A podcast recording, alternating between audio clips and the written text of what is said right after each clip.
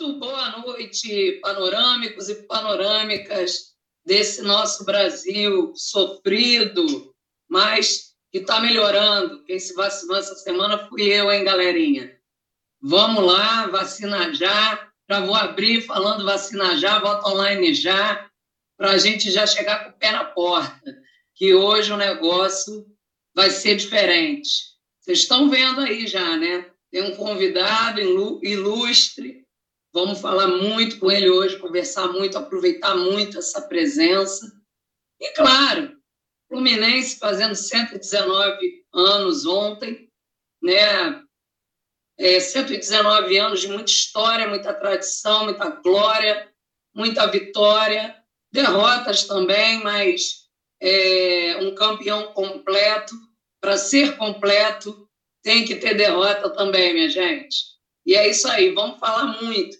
Falar menos um pouco, tá? Hoje eu vou fazer diferente. Já na, na, na apresentação aqui da galera, eu vou pedir para fazer um resuminho de partida contra o Grêmio, né? Aquela, aquela partida maravilhosa, mais uma partida assim de encher os nossos olhos. Depois teve, tivemos o adiamento né, da, da partida contra o Cerro Portenho aí, é, devido ao falecimento né, do, do filho do técnico né, do, do Cerro. E é, muito bacana, porque o Fluminense, assim como a Comembol, entendeu, claro, né, esse, esse fato, e o próprio clube agradeceu a Comembol e o Fluminense. É, alguns torcedores, né, poucos torcedores que eu vi reclamando, tiveram a coragem de reclamar, mas a grande maioria com a fidalguia de sempre.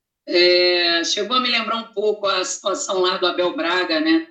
Porque até pela, pela semelhança da, da, da, da questão da idade né? dos filhos, muito jovens, então uma partida muito rápida, né?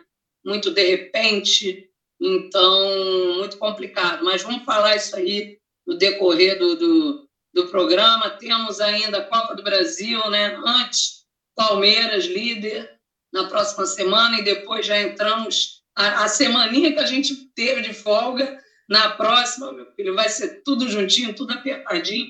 Tem Copa do Brasil com Criciúma lá, depois a volta. Então, vamos explorar tudo isso aí. Claudinha, já te dou as boas-vindas, muito boa noite. Como é que tá aí, Claudinha? Tá muito frio, igual nesse Rio de Janeiro aqui, que a gente não, não entende muito isso. Ai, boa noite, minha amiga Mítia, Dani, Antônio Gonzalez, que prazer ter você hoje aqui conosco, que, que prazer. Tá mais ou menos, 20 graus, 20 graus assim, aqui para Brasília é mais, a gente já teve mais frio, né, Dani? A gente teve umas madrugadas aí de 8 graus, 7 graus, aí é frio, aí o edredom tem que funcionar com, com força. Mas tá bom, tá uma noite bem agradável, uma noite de. Para quem conhece o Cerrado, uma noite seca, mas o Cerrado nessa época é linda, né? O Cerrado, assim como a Caatinga, ele tem a capacidade de se, de se reinventar todos os anos, né? É uma capacidade de resiliência, de conviver com a seca e de se reinventar com a chuva. É um, para mim é um bioma assim super especial no Brasil. Eu, eu, eu adoro o Cerrado, assim como adoro a Caatinga. Mas é, é isso, Mitch. A gente teve o Fluminense é um time incrível.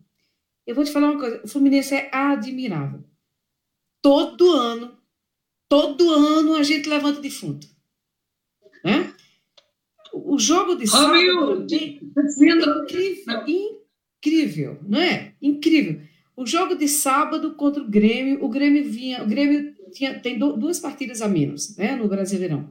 O Grêmio vinha de nove jogos, seis derrotas, três empates, nenhuma vitória. O Grêmio tinha 11% de aproveitamento. O Grêmio tinha levado 12 gols e feito 4 gols.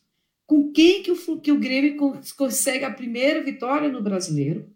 É, um gol absolutamente inesperado ou não, né? A gente pode falar sobre isso, mas tinha que ser exatamente como o Fluminense. O Fluminense e aí eu tive a honra de, de acompanhar o jogo com a narração do Mauro Jacome aqui pelo Panorama, né? É, o, o narrou, o, o, o, Edgar e o Aloísio, e eles tiveram a loucura de me convidar para acompanhar o jogo e, e comentar o jogo, e eu aceitei a loucura de ir lá comentar o jogo. E aí o Fluminense tem essa essa derrota catastrófica. Assim, e por que catastrófica? Porque, a, além de ser um momento importante no campeonato, como você falou, a gente tem uma semana difícil. A gente vai enfrentar o líder do brasileiro, a gente vai ter o jogo de ida e de volta da Copa do Brasil, né? E a gente teria também a Libertadores se não tivesse acontecido essa fatalidade com, com o filho do Arce. Então, assim, o Fluminense é um negócio incrível. O Fluminense jogou sábado no mídia, pelas minhas contas, uns 15 minutos de futebol. Não jogou mais do que isso. E jogou um e não foi muito, não. Um pouquinho de futebol quando o técnico adiantou o ganso, né? Adiantou um pouco, adiantou o time de modo geral, mas adiantou sobretudo o ganso, que ele conseguiu algumas poucas jogadas que também não foram absolutamente efetivas, não chegaram sequer a uma finalização do Fluminense. Então é futebol muito pouco, né? É futebol muito pouco, muito medíocre para um time do tamanho do Fluminense, que completou 119 anos de vida e é o berço do futebol nacional. Me desculpa, mas é muito pouco. É pouco demais. Fala, Mitch. Claudinha, só para te aproveitar que você falou do Ganso, não tem como, né? A gente não, não aproveitar para falar aí das declarações né, do vice Celso Barros em relação à reclamação do Ganso, né, quando foi substituído nessa partida. Então, já vou aproveitar para jogar essa batata quente para vocês aí também. O que, que você pensou disso? Eu, achei inoportuna e deselegante. É, acho que o Celso Barros tem uma história bonita no Fluminense, uma história importantíssima, né? Num, num momento crucial da nossa vida, mas, desculpa, eu tem coisa que eu não abro nem para o meu pai para minha mãe, não vou abrir para ninguém. Eu acho que tem coisas que são inoportunas, né? Mas, enfim, a gente tem a noite inteira, o Gonzalez pode até falar sobre isso, mas eu acho que, não sei, tem, tem declarações que me parecem muito delicadas, dependendo do momento que a gente está vivendo. Tem coisas que não agregam. Eu, eu acho que tem, tem coisas que você fala para o público externo, tem coisas que você leva para dentro da tua instituição, e às vezes o público externo não precisa de alguns espetáculos. Eu, eu achei inoportuno, vou ser muito sincera. Eu, eu e acho que não sei que não sei os bastidores, não sei qual o papel do Ganso, não sei o que o Ganso faz, não sei a importância do Ganso como uma liderança interna, mas o que eu posso dizer como torcedora, de quem está de fora e de quem está, eu já falei para vocês várias vezes, eu assumo minha minha paixão e minha absoluta parcialidade naquilo que eu faço, eu, eu não tenho compromisso de ser imparcial, mas eu acho que o Ganso hoje tem uma importância para o time do Fluminense. Tem mesmo, tem uma importância e, e dependendo do esquema que a gente consiga armar, ele seria fundamental. Enfim, eu achei, com relação ao Celso Barros, absolutamente inoportuno. Mas é isso, eu, foi um jogo trágico para mim, foi um jogo trágico. O Fluminense marcava em 79% do 72% dos seus, dos seus jogos até então no Brasileiro, o Grêmio marcava 22% novamente. Foi contra a gente que a gente marcou, contra o Grêmio que a gente marcou. Então, assim, não é noite para a gente ficar chorando essa mágoa. Acho que a gente pode comemorar os 119 anos a presença do Gonzalez. Mas foi um jogo horroroso, lamentável para a história do Flu. É isso, Mitch. Beleza, Claudinha. Antes de eu passar para a Dani, que tem que fazer um, tem que fazer um suspense, claro, para o nosso convidado, é só passar a galera aqui rapidinho é, o Samuel Franco, boa noite, meninas. Jader, saudações tricolores. Ótima noite a todas as tricolindas e meu grande fera Antônio, meu amigo, melhoras, Deus está no controle e comando. Jader, Carioca, 23 graus já é frio, e se ventar, usa casaco. E o Fluminense quer contratar, contratar dois jogadores do último colocado e reservas. É, eu acho que ele se refere aí ao Léo Chu, né, do Grêmio, o Nonato aí do Inter. É, Daniel Souza, boa noite, minhas amigas. Walter Sobral, boa noite. Conheci o Antônio Carlos de vista da Força Clube. Gostaria de saber dele, já que ele fez parte da diretoria tricolor, se não dava para ter evitado a queda para a terceira divisão em 99. Vamos chegar lá, Walter. A Regina Teixeira, gente, hoje está bombando, vai bombar, né? Parabéns ao clube pelos 119 anos, uma longa e linda história do tricolor guerreiro, isso é o que vale. Sou gremista, mas não me orgulho do jogo. Mais um jogo brasileiro de péssima qualidade. Está difícil, mas vamos firmes. Saudações às gurias tricolores. Daniel Souza, é bom estar aqui com vocês novamente. Semana passada não deu para aparecer por aqui por causa dos compromissos. Valeu, Daniel, a gente te perdoa. Ovelac Lin Júnior, né? o capitão aí da resenha anterior que vocês acompanharam, ao lado de Marcelo Diniz e Márcio Machado, sempre uma resenha de muita qualidade também. Daniel Souza, vamos para cima do líder, vamos para ganhar os três pontos. Isso aí, Daniel. Estou querendo o teu otimismo. Bruno Freitas, saudações colores a todos, em especial meu amigo Antônio Carlos Gonzalez, Vera Cândido, maravilhosa. Saudações colores, Beto Santana, saudações. Hum, Daniel falando que o Nonato não serve no Flu e o Jade Fluminense desceu em 96. Então vamos lá, Dani, dito tudo isso, rapidamente, o que, que você pensou dessa partida aí de, de né, time misto, que não deu muito certo, o que, que o Wellington está fazendo ali, minha gente? Aquele pênalti ah. que o Calegari faz ali no final, essa, essa loucura toda. E é tudo isso que está acontecendo. Boa noite, Dani, muito bem-vinda. Boa noite, pessoal. Saudações tricolores amigas. Ao Antônio também, essa lenda, ícone. Boa noite. Olha, eu vou resumir em uma única frase. É uma no cravo, tem na ferradura, né? Tenha santa paciência. A gente tenta ficar de boa. É o seguinte, a gente tenta manter a, a serenidade, mandar vibes, falar, não, meus filhos, agora vamos para cima que vai dar ótimo. Aí vai me acontecer uma presepada igual de... Ai, meu Deus do céu. Enfim, vamos em frente, porque a obrigação é ganhar, porque o Fluminense não pode se contentar com uma posição de meio de tabela. Simples assim. A gente está só no começo do campeonato, vamos começar a entregar os pontos agora? Pelo amor de Deus, né? Sem condições. Isso aí, Dani, muito bem, muito bem colocado, como sempre. E agora sim, né? Tem, tinha que fazer um charme, né, minha gente? Muito bem-vindo, Antônio Carlos Gonzalez, uma figura aí ilustre da torcida, da arquibancada, uma enciclopédia né, do Fluminense, o cara que solta lá textão, sem medo de nada e de ninguém, não está preso por ninguém, né, Gonzalez? E uh, a gente está muito feliz de recebê-lo aqui no panorama delas, que é deles também, é de todo mundo. Muito bem-vindo, Gonzalez. Boa noite. Boa noite, eu que tenho que agradecer. Boa noite a todo mundo aí que está na sintonia do panorama. Eu tenho que agradecer e agradecer da forma que que o meu irmão Paulo Ando né, merece. Repito, meu irmão Paulo Ando, né, porque a vida nos dá irmãos se a gente tem sorte na vida. Não que eu abra mão da minha irmã. Minha irmã é minha melhor amiga, minha, não é amiga, é irmã, pô, é, é, sabe? É, e reconhecendo a qualidade de, dessa mídia independente, tá? Ontem nós tivemos uma live com o Marcelo Johan, no canal dele, sensacional. O Vilela está fazendo um material sensacional. Nós temos que tem uma garotada chegando aí que vale a pena muito tem sites aí já com explosão, Netflu, Flu News, que tem que ser respeitado. Você pode até não gostar do estilo, você pode, mas tem que ser respeitado, entendeu? Só que hoje eu estou em Wembley. O panorama é o Wembley para mim, tá? Com respeito a todo mundo. Só que hoje o jogo é desses da antiga seleção da FIFA, então eu tenho que botar terno, gravata para chegar aqui, né? Estou aqui, não sou lenda de nada, não sou lenda de nada, sabe? Eu tive a sorte de estar em algumas, alguns momentos, em alguns lugares.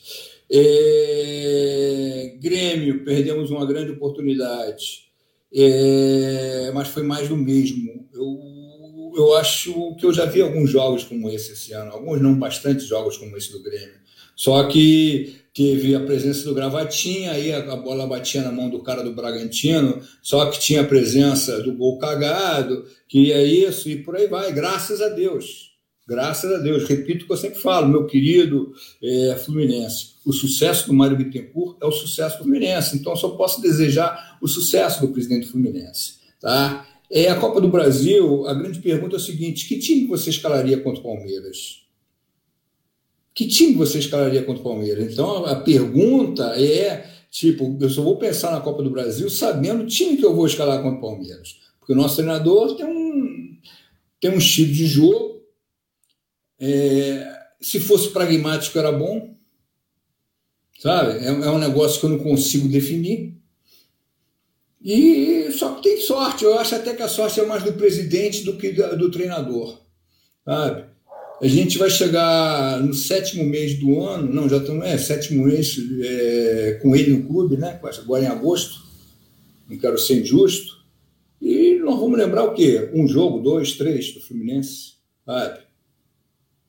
Tivemos umas, graças a Deus, aquele jogo do, do River Plate lá, graças a Deus, mas foi um jogo injusto. Falando em jogo do River Plate, sabe? A questão do, do com o Cerro Portenho e com o, e com o, o Arce, ela vai além da fidalguia. Ela é gratidão. Quando o filho do Abel, que era o nosso treinador, infelizmente faleceu, nós tivemos imediatamente um jogo cancelado contra a Ponte Preta. Depois tivemos um jogo em Recife, que eu acho que a gente fez 2 a 0 e o esporte empatou. O treinador do Recife era, era o do Recife, do Esporte Recife, era o Vanderlei Luxemburgo, tá? E depois nós tivemos um, um jogo no Maracanã, que foi o jogo do, do Minuto de Silêncio Histórico. Então nós temos que ser gratos. Aconteceu com a gente. Então é hora da gente se retribuir. Ou seja, e aí eu lamento muito que existe, que colou assim, sabe? Porque eu venho de uma geração. Quem era, quem era o primo pobre? Era o América. O, o América era o time grande que era o primo pobre. Tá? Só tinha oito campeonatos, estava com a torcida que estava encolhendo, só que essa torcida era maior que a do Botafogo no início dos anos 50, em pesquisa feita pelo Jornal dos Esportes sabe?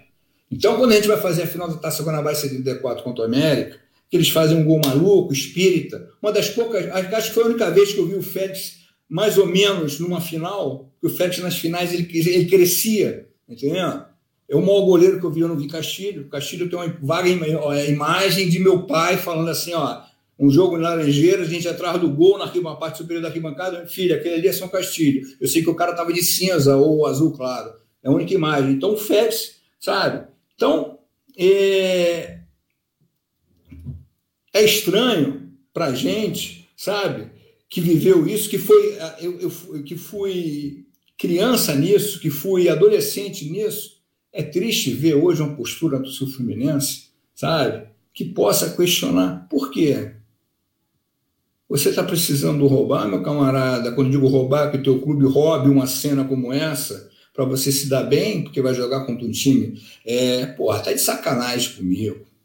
Em 74, nós decidimos a Taça Guanabara com a América. O gol fantasma, tomamos. Tá lá, o Félix falhou. Dominamos o resto do jogo. O Gerson, todo mundo, uma das poucas. O Gerson não jogou tanto assim no Fluminense, não, tá? Foi, ele chegou bem, tá? Bem que eu digo assim, foi legal contratar o Gerson, mas o Gerson vinha com, com, as condições físicas que na época você, com 32 anos, em muitos casos, era um jogador veterano. É só ver a quantidade de jogadores daquela época que hoje tem problema de artrose, uma série de coisas, tá? Não era, não era, não era, não era esparadrapo de, de 10 euros, tá, tá entendendo? Era uma coisa assim, os caras jogavam com a bola muito mais pesada, com chuteiras, mas tudo bem. Aí, nesse jogo com a América, 1 a 0 os caras, pá, pá, pá, acabou o jogo. Perdemos a Taça Guanabara.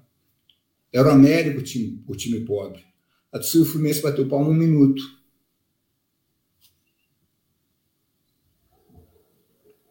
É. Aí fica. Me emocionei aqui que lembrei de meu pai. Aí fica difícil, né? Você. Não, peraí, tá errado. Tá errado. E num tempo de internet, meu Deus do céu. Estou nessa campanha aí, né, das 119 tá imagens nessas campanhas das 119 imagens, né, fotos, porque a gente tem que fazer alguma coisa em nome do Fluminense, né? Sabe? Eu não ganho nada para fazer isso. Tem gente ganhando 20 mil para no Flu Memória. Sabe? É. Tá entendendo? Então, hoje nunca foi tão fácil. Na minha, na minha infância, adolescência, eu, eu entendo por gente a partir de seis anos de idade, que é quando eu aprendo a ler sabe? Então eu esperava meu pai chegar no falecido Colégio Santa Rosa de Lima, que agora virou prédio, que era uma, era uma referência aqui em Botafogo. E aí eu esperava meu pai chegar da cidade, seis e meia, sete horas, sabe? Para pegar o jornal da mão dele e ler. Só que eu sempre começava o jornal pela página, pela última página, que era a página de esportes. E, obviamente, onde está o Fluminense. Sabe? Então, eh, era isso. Era você juntar moeda da mesada para comprar o Jornal dos Esportes.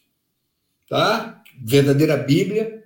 Recomendo a vocês entrarem em hemerotecas e digitarem. Eh, depois eu vou passar um link para vocês. Eh, Jornal dos Esportes, Fluminense, 1970, 79 vocês vão se, se deliciar. Por exemplo, o meu próximo homenageado é um vice-presidente da época, sabe? E a foto é ruim, porque é print de tela, de jornal e tudo. Então, aquilo era a nossa Bíblia. E você tinha o Paulo Coelho Neto, que também vai ser homenageado, sabe? Porque foi um grande escritor.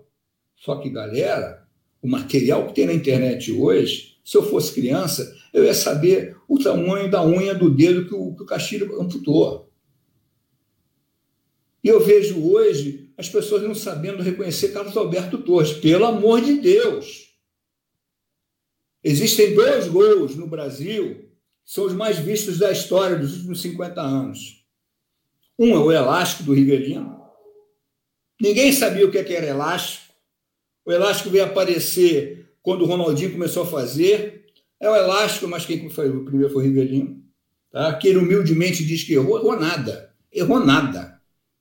Sabe, eu vi Rivelino e sei que ele, a única vez que o Rivelino errou no Fluminense saiu um gol do Botafogo, o Rivelino levantou a mão e a torcida do Fluminense bateu palma para ele, porque, pô, era, tava 99 a 0 o que o Rivelino deu para a torcida, para a gente, porra, sabe, não é, não é o nosso Gideão desse, não é o, é Geni, não, perdão, o, o lateral esquerdo esse, não é esse cara, entendendo?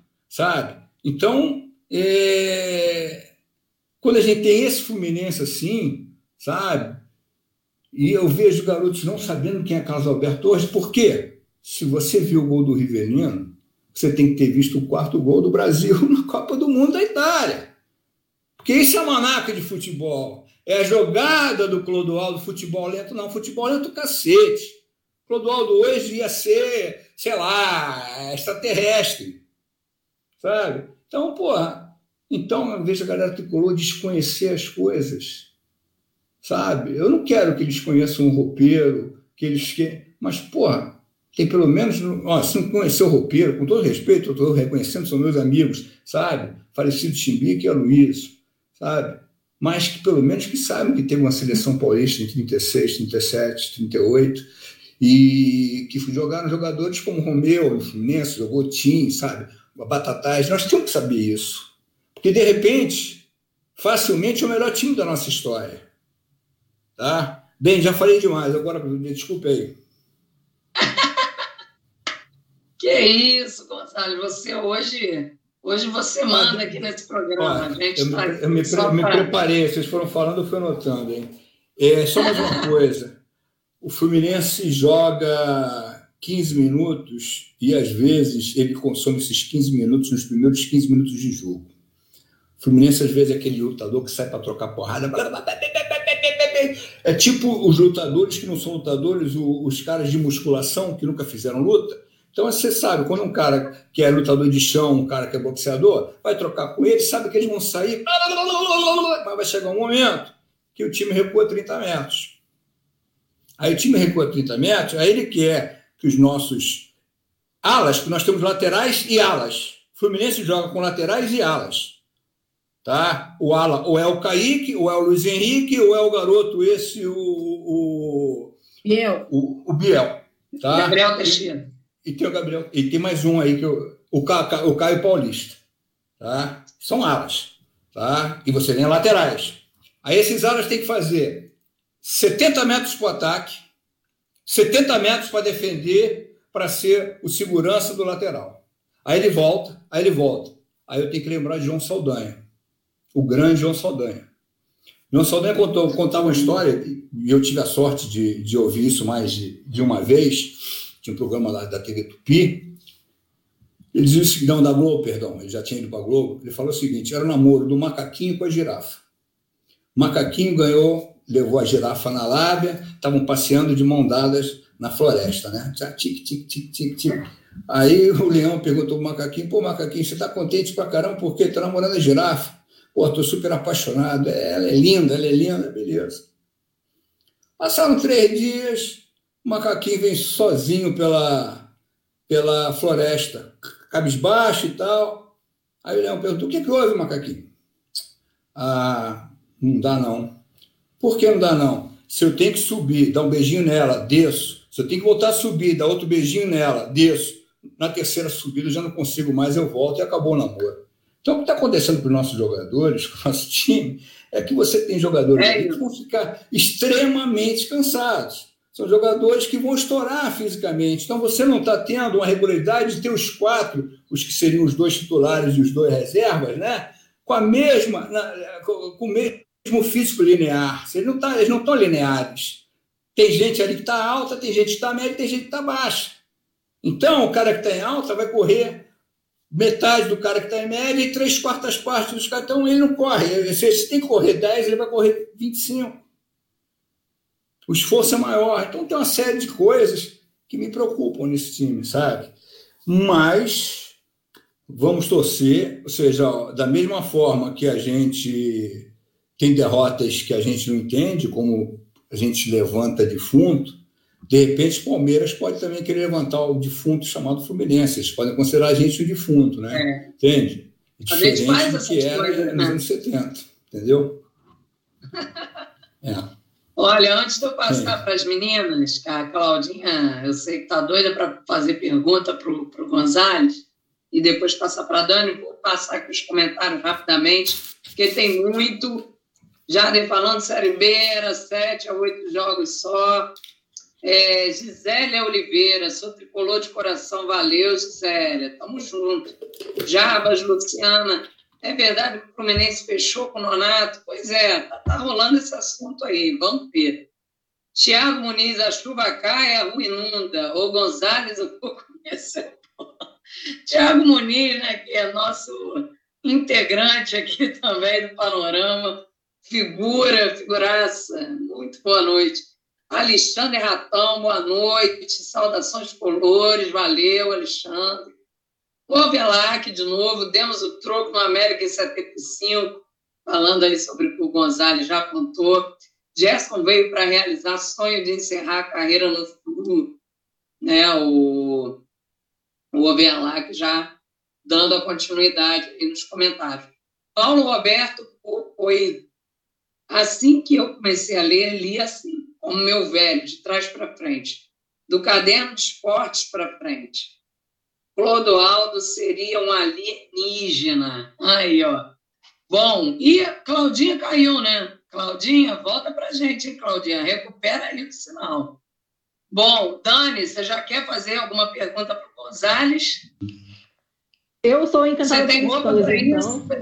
Hoje a gente não tem mais improvisa. Então, eu queria saber, Antônio, de ti, como é que começou a sua história na Força Flu? Porque a história de tradição de organizadas, acho que antigamente existia um pouco mais de paixão e abnegação do que hoje, né? Porque hoje tem ainda as pelejas, mas acho que de uma forma menos, acho que embarreirada do que em outros tempos, né? Bem, vou falar, mas depois você me lembra essa última fala tua, tá? Que eu quero sobre as organizadas hoje. É... Eu, com... então, falei que a minha primeira imagem tinha três anos, sei lá, 64. Depois tem uma imagem de 68. 68 eu fui no meio do ano, fui à Espanha, eu era garoto, tinha seis anos de idade. Nós fomos de navio e voltamos de avião. E era um, aqui no domingo. Fiquei dois, três meses, eu tive que adiantar a aula. De, eu, ia, eu estudava no turno da tarde, no pré-primário, ia adiantar a aula de manhã, isso durante uns dois meses. Beleza. Aí meu pai me leva nesse domingo ao Maracanã. E jogava o Fluminense Flamengo. A gente viu o jogo nas antigas cadeiras azuis. E ali tem o famoso que as pessoas falam gol de mão do Wilton. Não foi gol de mão ele se ajudou da mão, ou seja, ele vai dividir uma bola com o goleiro num contra-ataque, ele deu um tapa na bola e tirou a bola do Marco Aurélio, que era o goleiro do Flamengo, e aí ele faz o gol. Então, essa é, é, é a imagem de 68. Depois, em 69, meu pai me levou todos os jogos do Campeonato Carioca. Todos, todos, todos. Tá? É, eu saio do Maracanã no cangote do meu pai. Eu tinha sete anos de idade. Nas cadeiras de repente é o segundo maior público de jogos que não são de seleção, tá? São, é o Fla-Flu de 63, depois é o Fla-Flu de 69, e aquilo foi é, a música, naquele, no Anel das Cadeiras, era é ou não é piada de salão, time do Flamengo querer ser campeão. Ou seja, isso com a criança de seis anos naquela época, era estava xingando a mãe dos, a mãe dos caras. Isso para mim era xingar a mãe dos caras, sabe? Ou seja, ali sair soberano do Maracanã, ainda mais que eu venho de uma época que era difícil na zona sul do Rio de Janeiro disputar espaço com o Botafoguense. Era no colégio, eles eram, ou seja, a minha turma tinha, nós éramos, no primeiro, estou falando pré-primário, primeiro, segundo ano, nós éramos uns 15 garotos e metade era botafoguense. Depois tricolor e Flamengo, mais ou menos. Vascaíno, eu só fui conhecer no colégio, o Vascaíno, já na, na época era, sei lá, quinto ano. Você está entendendo? Eu lembro até o nome do cara, o Cláudio Brandão, falecido, primo do Arnaldo Brandão, baixista do Hanoi Hanoi, que tocou com o Caetano e tal. E aí, a partir daí, virou vício, né? Virou vício, minha mãe me controlando muito, principalmente jogo de meio de semana. Aí, pô, meu pai fez muito, a gente combinou muito, tipo, amanhã tu vai levantar às 5 da manhã para estudar, entende? Sabendo que ia chegar do Maracanã meia-noite e tal. E por aí foi. Até que vem a fase de adolescente, você vê Rivelino jogar, você vê, perdão, você começa vendo Manfrini, né? Manfrini é um cracaço também da história fluminense. Manfrini hoje também não seria nem alienígena, já seria o, a, a, estação seguinte, tá entendendo?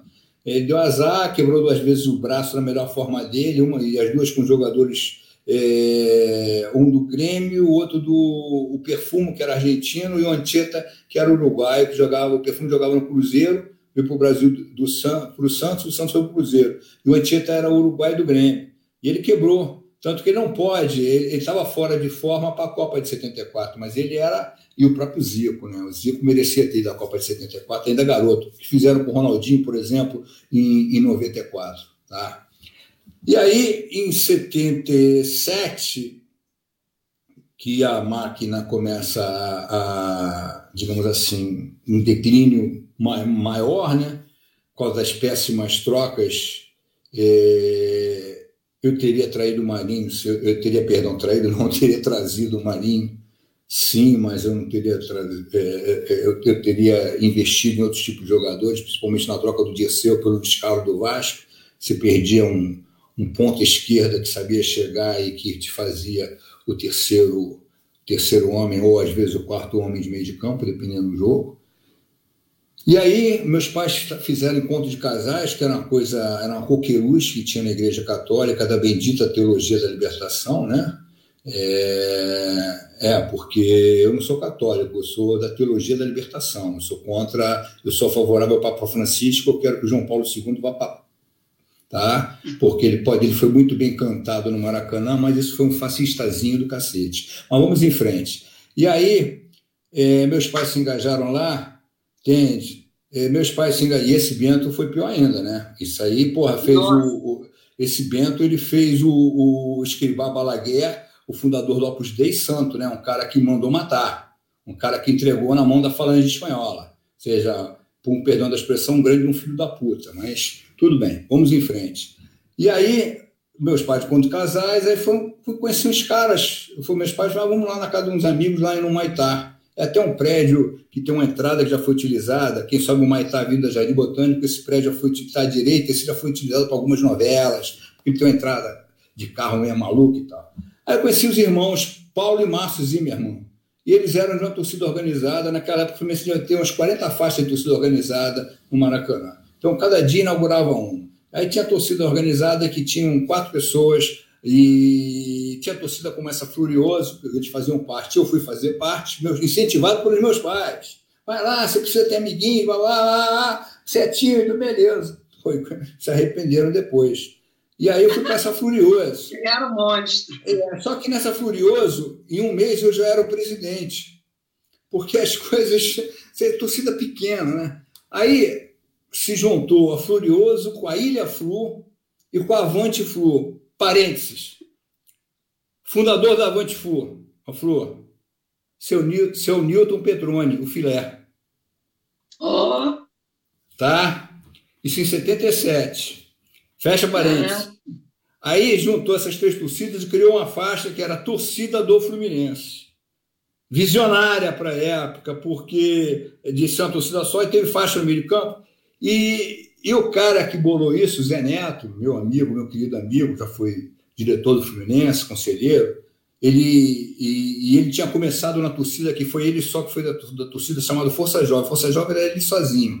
Aí depois ele foi para é, essa torcida do Fluminense. A Força Jovem também entrou nesse. Foram quatro, agora que eu lembrei, a Força Jovem também entrou nessa salada mista. Aí. É, essa do Fluminense, o Zé Neto, ele consegue ir a São Paulo na antiga, é, na antiga, na antiga não, ainda existe a ERG, só que naquela época a Ering trabalhava com equipe de futebol, você tinha atleta e que eram, as, digamos assim, as, as fábricas mais conhecidas de camisa, né? que tinha um certo padrão, aquela malha dessa grossura assim, mas era, era legal pra caramba. Aí fizeram as camisas 20, torcida Fluminense e Ering. Foi a primeira torcida a ter patrocínio tá, no, no, no, no Brasil. O legal, aí as grandes queriam bater na gente, o Sérgio Ayub, que era da organizada, que queria bater nós éramos garotos e tal, a gente ficou, digamos assim, meio que assustado. Conclusão, do Fluminense também. Em meio, um mês eu tinha virado, eu, eu, comecei como relações públicas e em um mês eu já era presidente dela de novo. Falei, meus amigos, até aqui a gente chegou. E fiquei. Nesse meio tempo conheci o Ricardo também na igreja, sabe? Ele era, eu comecei a andar com um grupo de de adolescentes de 15 anos, tá? E ele era do grupo jovem. E ele era, foi um dos coordenadores do grupo jovem. E eu estava começando. Aí um dia eu cruzei com ele numa gincana, que tinha lá coisa de igreja. Aí eu cheguei, pô, Ricardo, a gente podia. Cheio de moral, eu, cheio de moral, um merdinha, sabe? Pô, a gente podia fazer uma fusão da torcida Fluminense com a Força Flu. Ricardo me olhou de lado assim, falei, pô, a Força Flu, fundada em 70, que tinha sido a maior torcida do Rio de Janeiro, que estava na descendente, por isso que eu tive a ousadia de falar aquilo para ele. Ele falou assim: não, passa um dia lá e tal. Aí, porra, eu passei um dia lá e eu levava um dinheiro e já comprei a camisa, já saí do Maracanã com a camisa Força Flu. Isso foi em 70 e... 78. Só que nesse meio tempo tem a eleição, estava esquecendo um fato importante, que é a eleição que o Horta acabou o mandato dele, tem a eleição entre o José Carlos Vilela, se vocês viram as fotos que eu mandei, entendendo? O maior dirigente que o Fluminense teve na área jurídica é uma, mente privilegiada. O Vilela tinha uma coisa, que ele era o vice-presidente jurídico, mas ele tinha jogado no amador do Fluminense, ele tinha sido um excelente ponta direito do Fluminense, das categorias de base. Então o cara sabia futebol pra caramba. Você tinha um cara que era dois em um, porque muitas vezes ele fez a função do vice-presidente de futebol sendo vice-presidente é, jurídico. E e o Vilela concorreu com o Silvio Vasconcelos. Silvio Vasconcelos era o candidato do Preguinho. O Preguinho foi um grande atleta, ponto. Ponto. E tem muito folclore nisso. Tem muito folclore nisso. O Preguinho politicamente prejudicou o Fluminense muito. Muito do que acontece hoje é culpa do Preguinho. Tem que ser muito mais para falar isso que eu estou indo na contramão da história. Tá? O preguinho, Zé Neto, Zé Neto de testemunha botou o dedo no meu nariz. Você, eu com a camisa, adesivo do Vilela, a camisa do Vilela. Na porta do ginásio que hoje leva a estátua dele, o busto dele. Vocês não vão acabar com o Fluminense. Futebol não vai mandar no clube.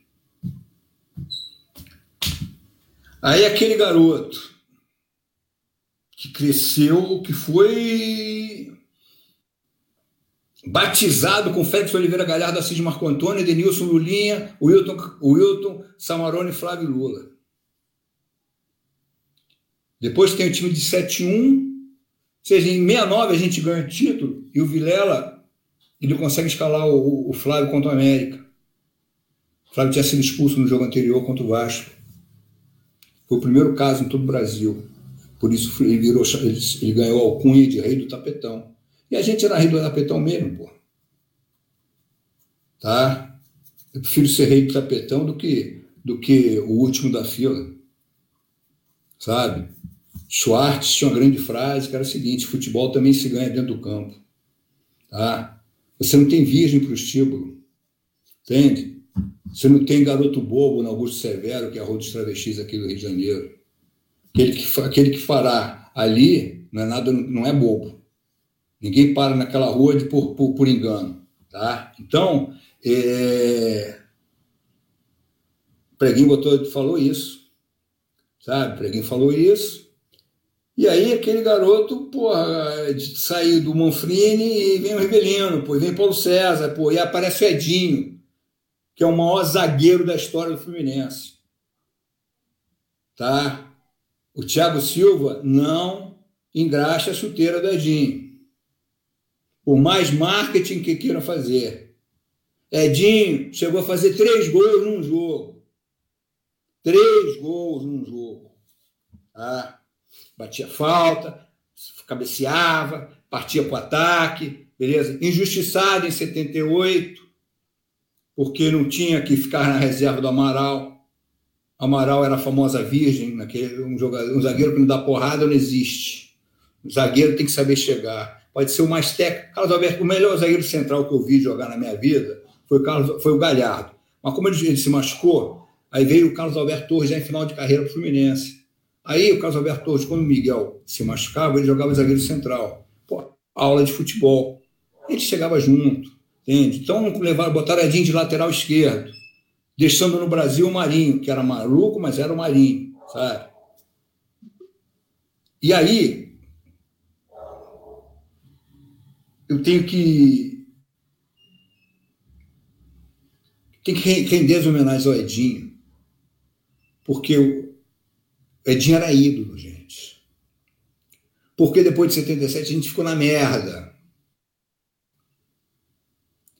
Começamos a contratar as barangas, tonzinhos, chiquinhos, jogador como Moisés com quase com 30 anos, na época já era uma aberração, você está entendendo? O Horta ainda trouxe Paulinho, que tinha sido bom sucesso, fez um ano bom no Flamengo, sabe? Luiz Carlos, que, fez, que jogou bola em 69. Então, Aí trouxemos o Endo já, goleiros na descendente. Ou seja, o Fluminense aposenta o Félix para trazer o Renato, que era um goleiro na descendente. Aí traz no ano seguinte o Endo, que já era um goleiro descendente. Foram grandes goleiros. Sabe? Só que. E aí a gente tomou muita porrada, 7-8, 7-9, e parte de 80. E aí o garoto, porra, mamei na teta de 69 e, e a minha barba nasceu com o time, com o time do Rivelino, pô, não vou aceitar essa merda aqui não, cara. Aí a Força Flu foi isso. Então, aí, a partir daí, eu mandava na Força Flu já no primeiro mês, mas mandava por liderança, não era porque, pelo contrário, a torcida começou a crescer, foi um processo inverso. Porque quando a gente chega lá, a gente encontra os caras, os caras tinham sido roubados, aí eram três bandeiras rasgadas, um surdo furado e uma faixa podre. Aí a gente vai buscando soluções, sabe? Tá? Soluções tais como no Maracanãzinho ficava uma sala que tinha bandeira de todos os países, tá? É, e, e, o tecido oficial para a bandeira na época, acredito que seja até hoje, é um tecido chamado tropical, que é caro pra caramba. É um misto assim de linho com lã, um negócio assim, sabe? Agora, vocês imaginam quantos países têm as três cores? México, Itália e tal. Aí, do nada, a Força Flor apareceu com 15 bandeiras novas. Entendeu? Então, a gente começou a fazer as coisas. E, ao mesmo tempo, ah, hoje tem programa na TV, vamos, vamos para a manchete. Quem estava lá entre eles? O Márcio Guedes, que ainda milita por aí, e começando, Galvão Bueno. Queremos time, queremos. Vocês estão em segundo, porra, dane-se, cara. Sabe? Entende? Porque a torcida do Fluminense hoje parece a do Botafogo. É um pessoal aí, sabe? Do Botafogo em 78. Ah, nós estamos com 50 jogos invicto, empatamos 42, mas estamos 50 jogos invicto, porra. Sabe? A pessoa não sabe que quem começou a matar, quem, quem deu o tiro de misericórdia no Botafogo foi o Fluminense em 71. Por isso que aquele gol tem que ser celebrado assim à morte. Sabe? Se não fosse aquele gol, o Botafogo teria tomado conta da, da cidade, sabe? Que eles iam ser campeões e depois, tanto que eles são vice-campeões brasileiros logo a seguir. Entendeu? Então, é... aí começamos a, tipo, eu olhando os, os, maiores, né? Até um dia, um dia de 79 nós fomos a campo tomar um. Né, o fato não era perder, era como você perdia, sabe? Você tinha treinador cego, você tinha. Esse time de agora, pelo menos, tem, tem vontade. A gente não pode falar de vontade, tá entendendo? Mas eu cansei de ver jogador é, sem vontade, tá? É... Como também tem estado. Aí a gente voltou de Campos, aí na parada, as três organizadas eram três ônibus, vamos direto para Laranjeiras. E eu não sei quem arrumou tinta, quem não arrumou nada. Foi a primeira pichação que eu participei. E quem passou pelo Muro Fluminense sabe que são vários quadrados. A gente pintou todos, sabe? É, e, e olha que. E aí eu peguei o vício. Peguei o vício da... de, de questionar de entendeu? Então peguei o vício de questionar e a gente começou a fazer coisas. Eu já me encaixei com relações públicas, começamos a fazer um jornalzinho, Xerox, lá na LBV, o Ricardo trabalhava lá, era estagiário, sabe? E aí a gente marcava, tipo, sexta-feira, nove horas da noite, eu entrava escondido lá, aí a gente pegava, ele ia numa sala que tinha ah, ele ia numa sala, pegava o papel de uma sala, pegava o papel de outra, a, gente adulterava enumeração da máquina de Xerox, você está entendendo? E aí fazia, sei lá, dois mil exemplares no jornal, batida a máquina naquela Hamilton horrorosa, que tinha cheio de falhas, porque aquela Hamilton 20 o dedo entrava, tá entendendo? E aí a gente começou, começou a fazer jornal dos esportes e tal. Então você vai pegando, tipo, o Tuninho da Força Flu, o, o Relações Públicas da Força Flu. Aliás, eu sempre odiei que me, odiei que me chamassem de de, de Tuninho, mas era, era na hora. Tuninho, um cara de 1,90m, só que eu tinha 78 quilos, não sou o cara de hoje, né? Só que eu pensava que eu era bom pra caramba, que eu era forte pra caramba na época. E aí as coisas começaram, aí veio 90, 80, que foi o. A pergunta foi porque eu fui produtor da Força Fogo, mas tem que contar a história é, inteira. Aí em 80, é, eu estava com o presidente interino, porque o presidente ia casar. Então ele parou, passou em seis meses. E nesse meio tempo, nós tínhamos uma galera legal, que sócio do clube, que estava todo dia no clube. Estava todo dia no clube. A gente, seis horas, ia para lá para a Osqueria e ficava lá até 11 horas da noite, para vigiar dirigente, para saber onde estava jogador. Cansei de ir atrás de jogador, cansei de ir em roda de samba. É, tô aqui, meu camarada, vai para casa. Entendendo? E hoje isso é a vida do cara, é a vida do cara, nós não podemos fazer nada com ele porque o jogador é um profissional, um ser humano. Pô, não ferra, pô. Ser humano é taça de troféu na nossa. É, taça e troféu na nossa debaixo do Salão 9, sabe? Daqui a 50 anos ninguém vai saber se o cara estava no samba ou não, se ele era ser humano. Daqui a 50 anos vai falar assim: Fluminense, tricampeão carioca em 83, 84, 35. Sabe? História a gente fala só de vitória só fala de vitória. Gente, só, só, o Fluminense que faz um vídeo comemorativo a 119 anos e bota um jogador de 40 anos que nunca ganhou porra nenhuma para o Fluminense. Então, são as coisas que a gente estranha muito, sabe? A gente estranha muito, porque eu sou. É, a nossa pele é diferente. Esse, esse DNA que está por aí, por falar em DNA, os caras agora vêm como é que é mesmo? É, é, tropa do Flu. Mas a tropa do Flu não é a porra da, do ADN, do DNA tricolor da Bahia, é a mesma merda, porra. Que era a mesma merda da tal Operação 41, que os caras foram para Avenida Brasil botar faixa, Operação 41. Porra, é que eu estou entre mulheres, não ia falar algumas coisas a mais, entendeu? Veja, quem é o Fluminense, sabe? Então. A gente vai para o estádio, Gonzalez. A gente está. Não, não, estádio, estádio tem gente torcendo para a Covid aí até 2025. Tem gente no Fluminense torcendo para a Covid até 2025, sabe? Dói, dói, dói. Quando você escuta o nome, eu falo por experiência. Ah, é o cara que falou de terceira divisão aí, eu quero depois que vocês me lembrem também, tá? Que eu estou afim de tá aqui anotadinho, tá? É, se o nego pensa que eu tenho, tenho medo de bola dividida, eu vou com dois pés na jugular, sabe? Comigo não tem essa, não. Entende? Esse é o Fluminense, esse, essa foi minha escola na arquibancada. E aí vem 80, primeiro semestre uma M, fazem, fazem uma taça Guanabara que a gente entra em quinto de seis clubes, ou de sexto, é uma merda. Ou seja, a gente ficou atrás, ficou atrás do americano, o sexto foi o América, a gente ficou atrás do americano. E aí, gente pichando e tal, pau, pau, pau. Aí vem o Vasco. Problema é que eu não sei se eu tô, não, não, foi ver o Vasco quer comprar o Pintinho. Cá para nós. Pintinho jogava pra cacete. Outro injustiçado, junto com o Falcão. Você tem que aguentar Chicão e Toninho Cerezo, ainda verde pra caramba, quando você tinha Pintinho e Falcão jogando bola desde 72, pô, os caras estavam melhor da idade deles. Eles foram, Pintinho e Falcão foram à Olimpíada de Munique em 72. Aliás, tinham cinco jogadores do Fluminense. Xerém, tá? É apenas uns metros quadrados. O Fluminense sempre fez jogador. O Fluminense sempre fez jogador. Mas tem que estudar. Tem que pegar a história, tem que pesquisar. Ó, Castilho não começou no Fluminense, Castilho não terminou a carreira no Fluminense, ele terminou a carreira no Paysandu, e por isso ele indicou o Oliveira, que jogava no Paysandu, que foi o lateral direito do Fluminense, que bom pra caramba. O jogo tá ruim, boto 30 jogadores na área e chuveirinho do Oliveira, uma vai entrar, sabe? Então, é, é, Aí o Pintinho injustiçado, aí vem um papo que o Vasco queria comprar o Pintinho.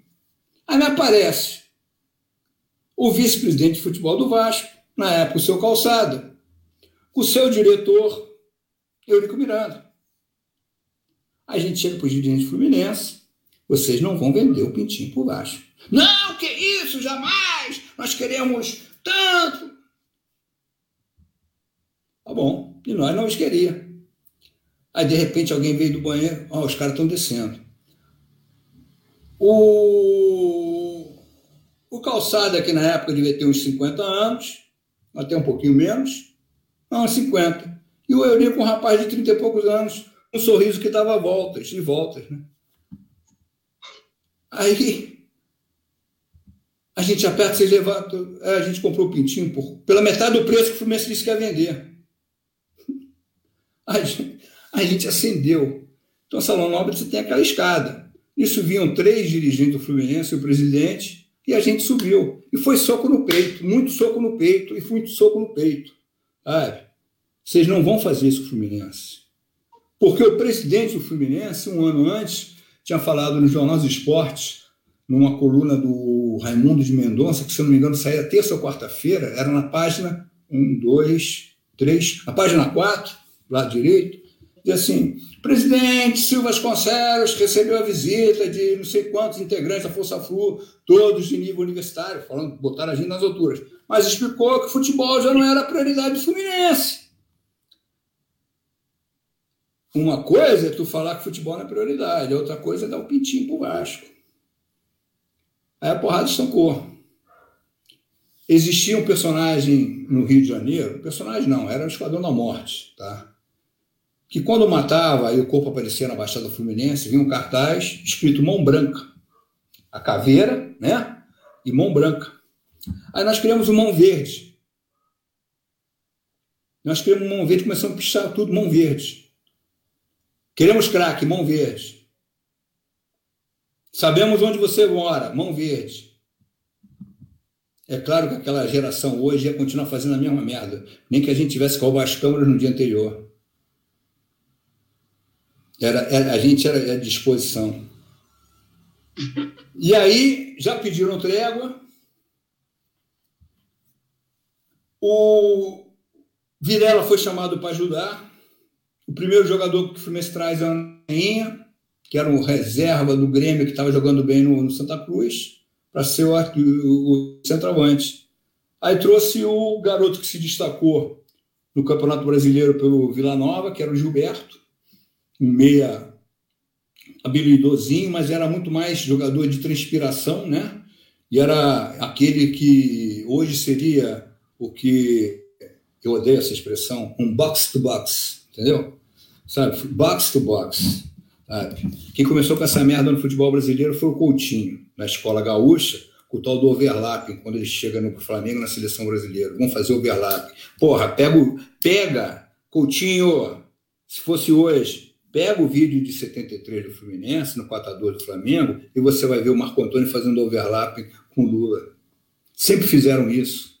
Então, o futebol brasileiro não precisa de box to box. Mas voltando ao Gilberto, o Gilberto e vem, e vem uma opção de mercado, o Cláudio Adão foi demitido do Botafogo, foi, foi devolvido do Botafogo por, por, por, por, por falta de produtividade.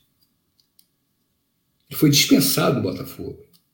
O Cláudio Adão começou muito bem no Santos, uma época que todo mundo no Santos dizia que ele ia ser o sucessor do Pelé. Não disseram que ele ia ser tão bom como o Pelé, mas disseram que ele ia ser o sucessor, só que ele quebra a perna. Então ele ficou, naquela época, quebrar perna não é hoje, sabe? Hoje você bota uma haste de titânio numa perna e tal. Ah, temos jogadores como Mirandinho de São Paulo, que é um puta centroavante, também acabou a carreira, nunca mais foi mesmo, ficava aquele buraco na perna, aquele negócio todo. Aí, Cláudio Adão vem para o Fluminense, do Santos ele foi para o Flamengo, não aconteceu muito no Flamengo, mas fez gols até no Fluminense, tá? E aí o Fluminense, Cláudio Adão já começou com três gols. Fluminense Serrano, lá em Petrópolis. Campinho chato. Você deixava o ônibus embaixo subia uma ladeira de quase 500 metros. Sabe? Pô, lugar de muita pedra você era forasteiro, esse tipo de jogo é aquele de cidade do interior, que toda cidade que não é fluminense vai ao jogo para torcer contra o Fluminense. Sabe?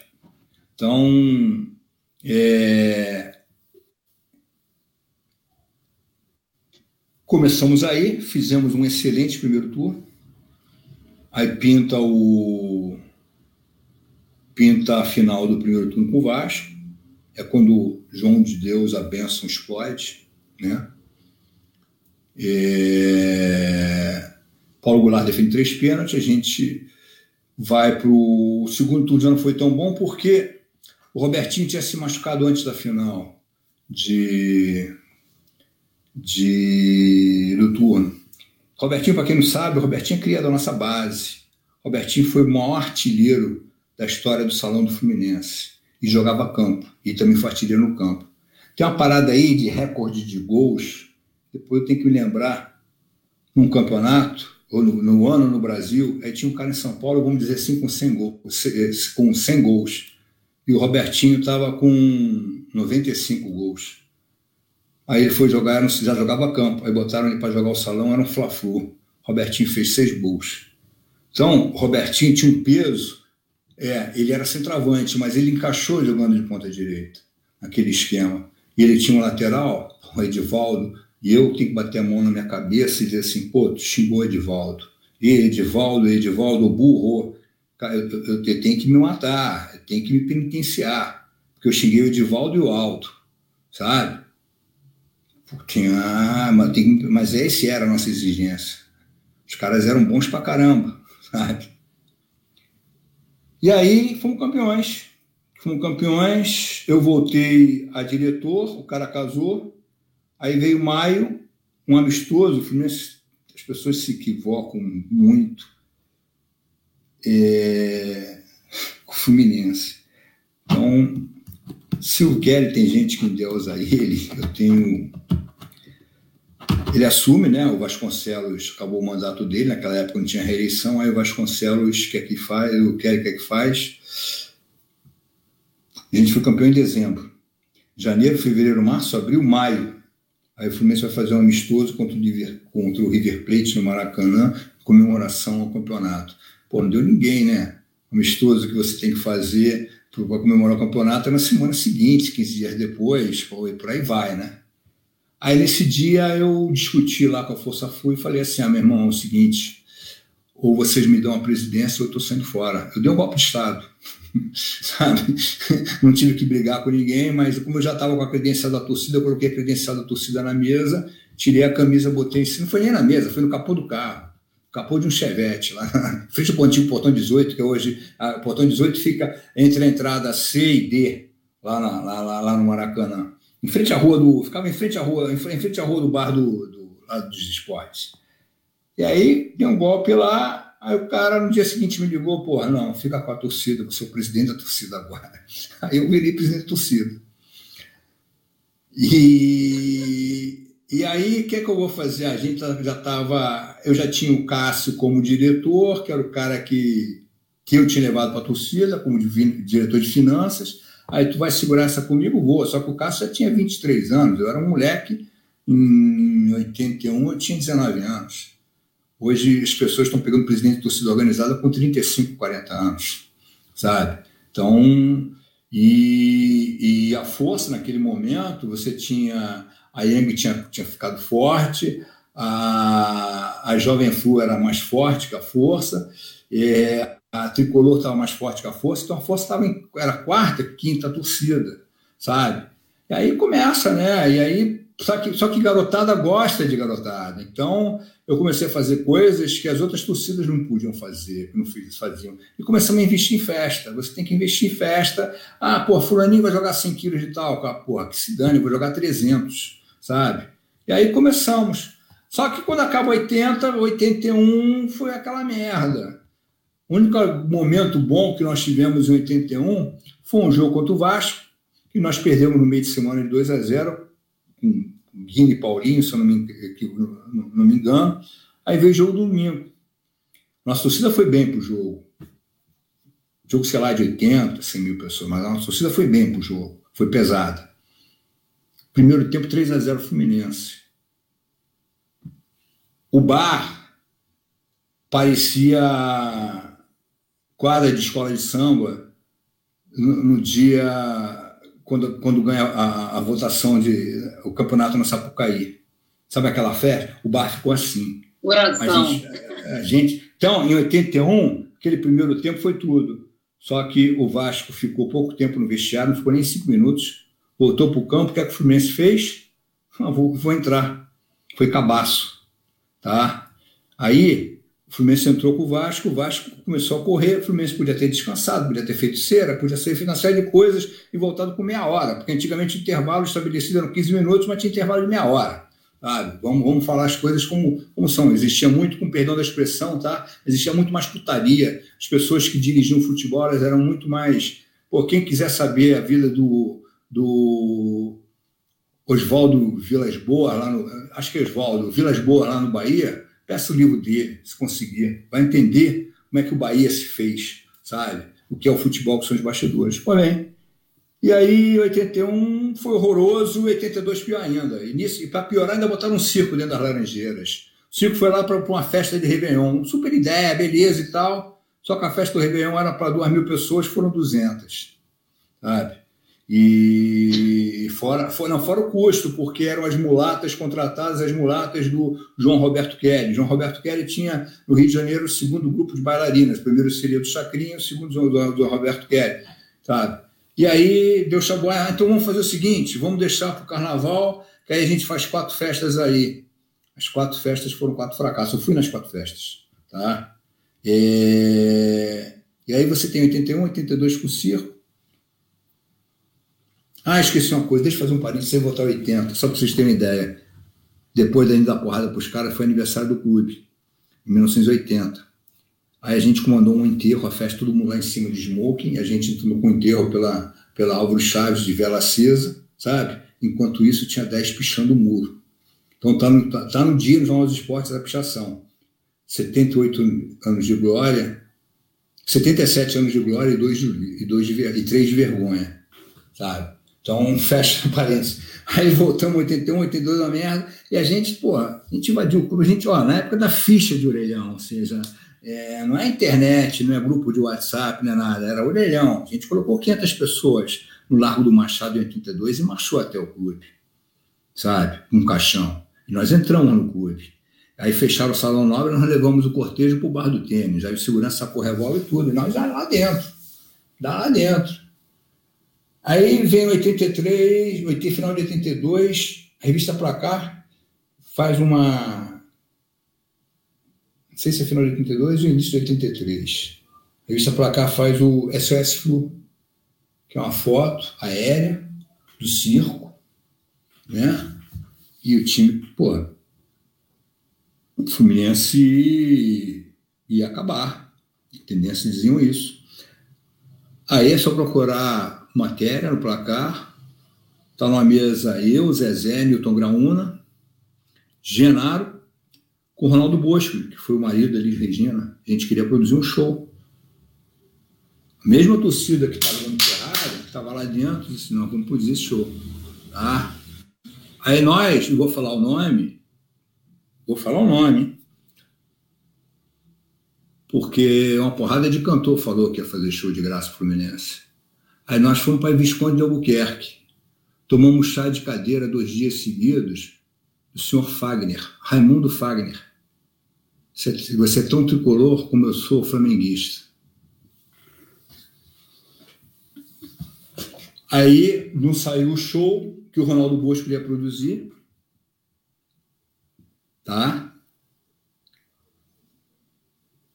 E o placar acabou com, com isso. Fizemos um com, com esse movimento, fizemos um péssimo brasileiro, porrada estancando, mais enterros e tudo.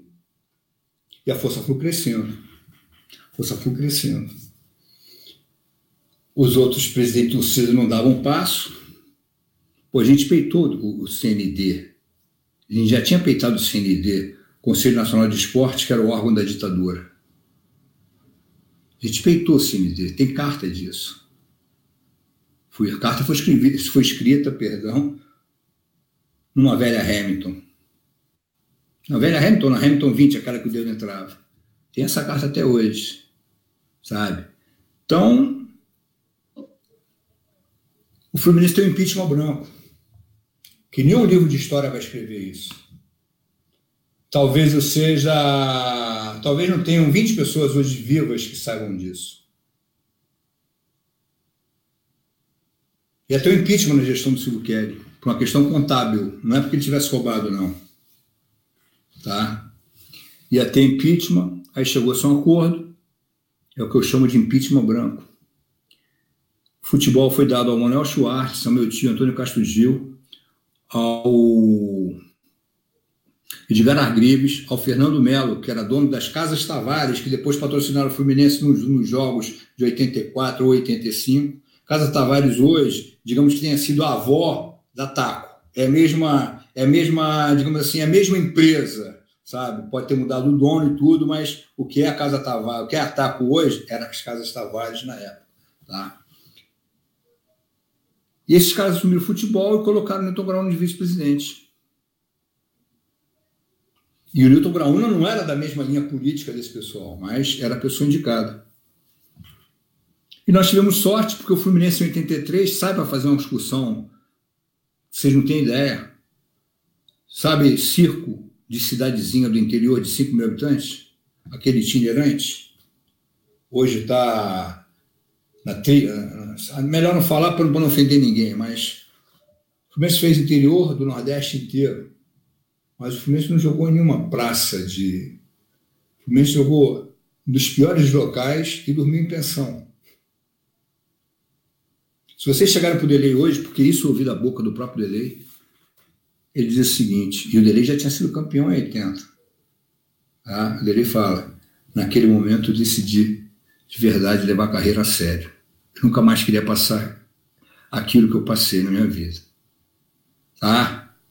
Aí nisso pinta a oportunidade o Washington Assis. Se vocês olharem as fotos, vocês vão ver a força flu em cima dos caras. E eu tinha uma relação com o Graúna, eu estava no restaurante do meu pai, ele me liga, ó, o Washington Assis estão chegando hoje. Mas eles não estão acertados, não.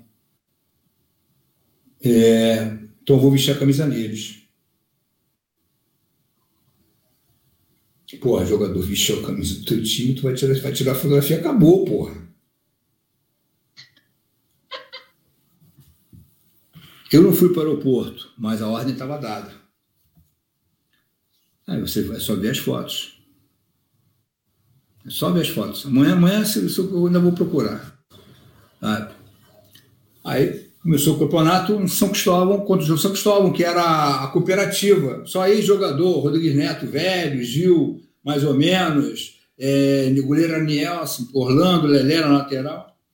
Aí foi lá em São Januário. Eu lembro bem que eu levei um. Naquela época a gente fazia o que queria, né? Hoje a gente tá, eu estaria, sei lá, o Ministério Público já tinha me crucificado, me colocado numa cadeia dessas, numa penitenciária lá, federal e tal. Aí levei umas, sei lá, oito caixas de morteiro, ainda eram de três, três. Aí botei assim, toda na grade, acendemos quatro cigarros, pum, fizemos um foguetório ali, ganhamos aquele jogo, começamos a ganhar, o time encaixou, veio o Fla-Flu, a gente não perdeu, opa, opa, de igual para igual, Fla-Flu primeiro turno. Aí ganhamos, ganhamos o turno, só que o Cláudio Garcia foi embora, foi para o Flamengo. Aí a gente malhou o Judas na Laranjeiras, o clube não queria, a gente fez um Judas do Cláudio Garcia, tá? primeira página do Jornal dos Esportes. Tá? Eu, como sempre, não estava. Mas estava Zezé Aloysio, Mário Jorge, Deodato. Eu estou dando os nomes, é só pegar os jornais. Só que o segundo turno Fluminense foi uma merda. Carbono horroroso. Se vocês pegarem as fotos que eu coloquei hoje do Zezé, aquela foto é cortada. Hoje eu vou, sabe? Ali está o Zezé e o Heitor, só que eles estão falando com o Carbone, na Escola de Educação Física do Exército. O Fluminense treinava lá, não tinha condição de treinar na Laranjeira, porque foi horroroso. E aquela foto foi tirada depois do Fla-Flu 1x0 gol de Assis. Porque o Fluminense tinha feito um jogo de merda contra o Bangu. A gente achou um gol com o Paulinho, que era jogador da nossa base, campeão do mundo com a seleção, é, sub-20, sei lá, o quê. Tá? E Paulinho fez aquele gol. Eu sei bem por causa desse jogo, porque esse jogo a Força Cruz tirou 50 bandeiras, bandeiras novas, feitas na rua Jorge, numa vila na rua Jorge Ruz, em Vila Isabel. Eu banquei essas bandeiras, nunca cobrei até hoje. 50 bandeirões. Eu nunca. Bandeira para mim é de 4 metros para cima. Bandeira de 4 metros é pequena. Tanto que eu quis dar uma bandeira de 6 metros, as pessoas, pelo amor de Deus, quem vai levantar isso? Mas isso é outra história. Aliás, qualquer hora eu vou, qualquer hora eu vou gravar um vídeo de como o pessoal tem que balançar a bandeira, né? Porque as pessoas estão com mão trocada a balançar a bandeira. Isso nunca existiu. Bandeira é isso aqui e acabou, pô. Sabe? As pessoas estão indo com mão trocada. Deve, deve ter, daqui a pouco vai ter gente com tendinite porque, por balançar a bandeira. Da mesma forma, gente, que o saquinho de tal, tá? Não são dois dedinhos, não. É meio saco, tá? E de pipoca. Se preferência, pipoca de cinco reais para cima. Porque quando você bota dois dedinhos de tal, e o cara rasgou aqui, esse talquinho vai voar 5 metros. Agora, se você botar metade do pacote de tal, sabe, vai voar 30 metros. Aí, se todo mundo voar 30 metros, a nuvem expande, sabe? Mas, pô, vocês só podem colocar 50 quilos de tal, porque ninguém tem peito de peitar a polícia. Eu cheguei a colocar aqui num jogo de 500 quilos de tal. E se fosse presidente hoje, ia colocar os mesmos 500 quilos de tal. Porque a polícia militar não manda no estádio. O estádio é de quem está alugando para fazer a festa. A polícia militar está ali para observar as coisas. Mas quem decide a festa sou eu. Porque se ela está proibindo as organizadas, eu, presidente do Fluminense, ah, você está proibindo as organizadas, tudo bem, então. Então vamos ter 35 canhões de papel aqui, sabe? Só que em vez de papel, eles vão jogar talco para o alto. Eu quero ver, sabe?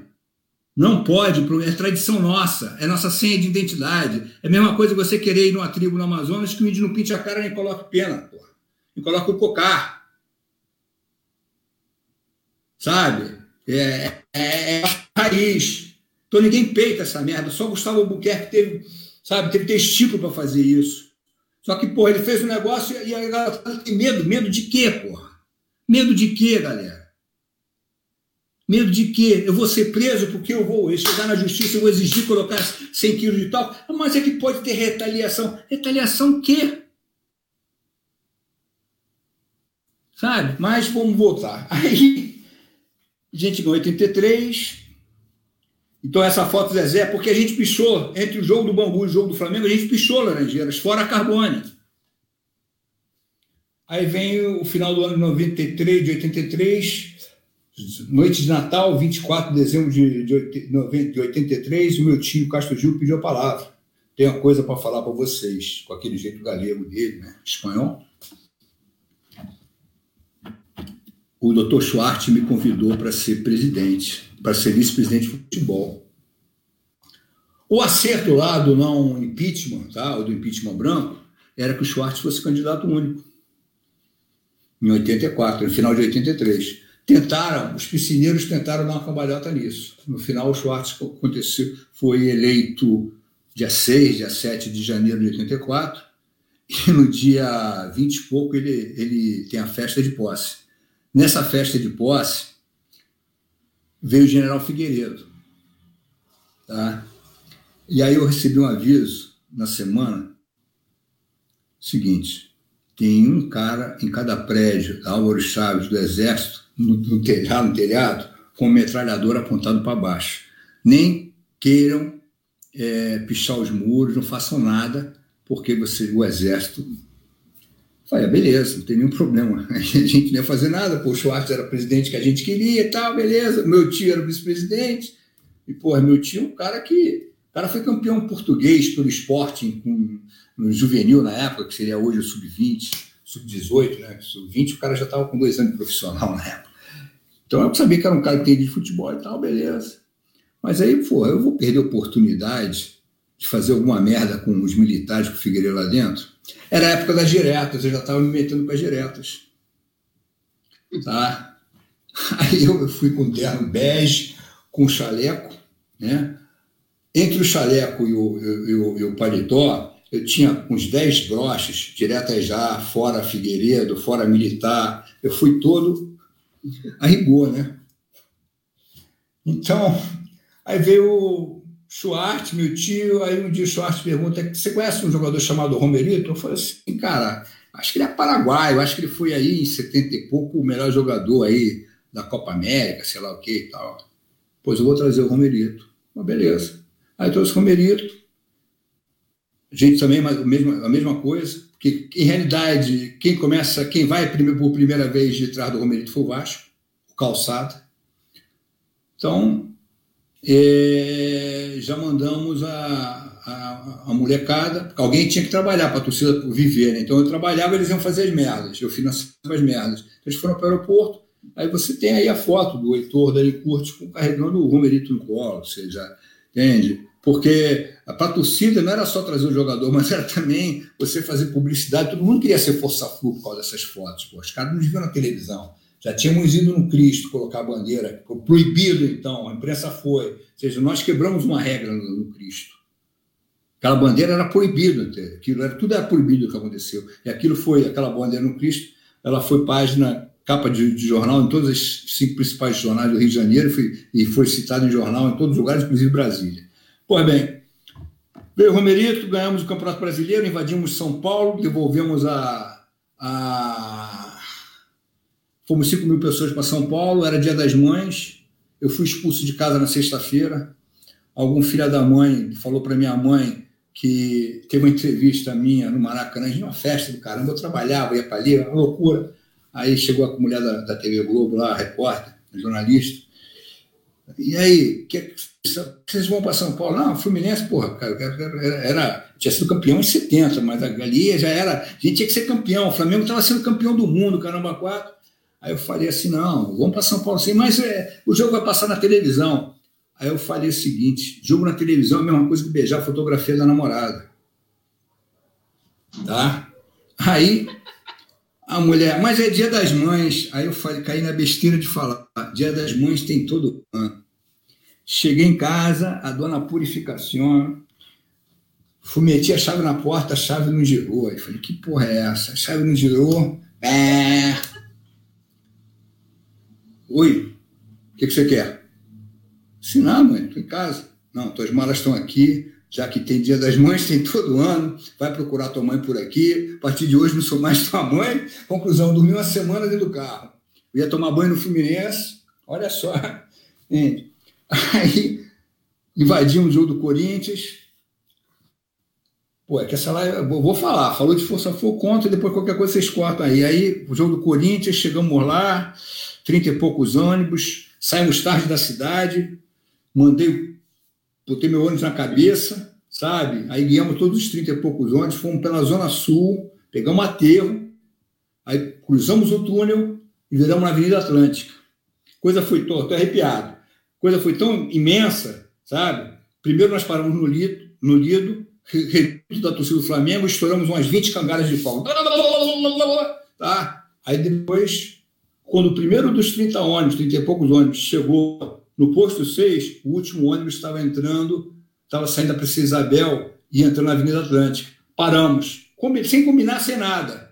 Fizemos uma festa, fez, paramos Copacabana, uma e pouco, duas da manhã, para ir para São Paulo. Fomos para São Paulo, direto para o Morumbi. Aí Uma hora antes do jogo chegou a polícia, veio comigo, aí chamou o chefe do Sil Fluminense. E eu fui, né? Aí nós fomos para uma sala, chegamos lá, estava o pessoal da camisa 12, da Gaviões, do Grão, estavam os diretores do Corinthians, e estava o meu tio Schwartz, meu tio puto, né? Porque ele queria estar com os jogadores e tal. Aí teve a reunião, ó, oh, não vai ter briga no Rio? Não, que é isso, que é isso e tal. Aí nós fomos pro. Acabou a reunião, o pessoal vai saindo, o Schwartz me pega pelo braço e fica comigo. Pô, jogo no Morumbi, ali tinha o quê? 90 mil pessoas, 5 mil tricolores, pressão corintiana, pô.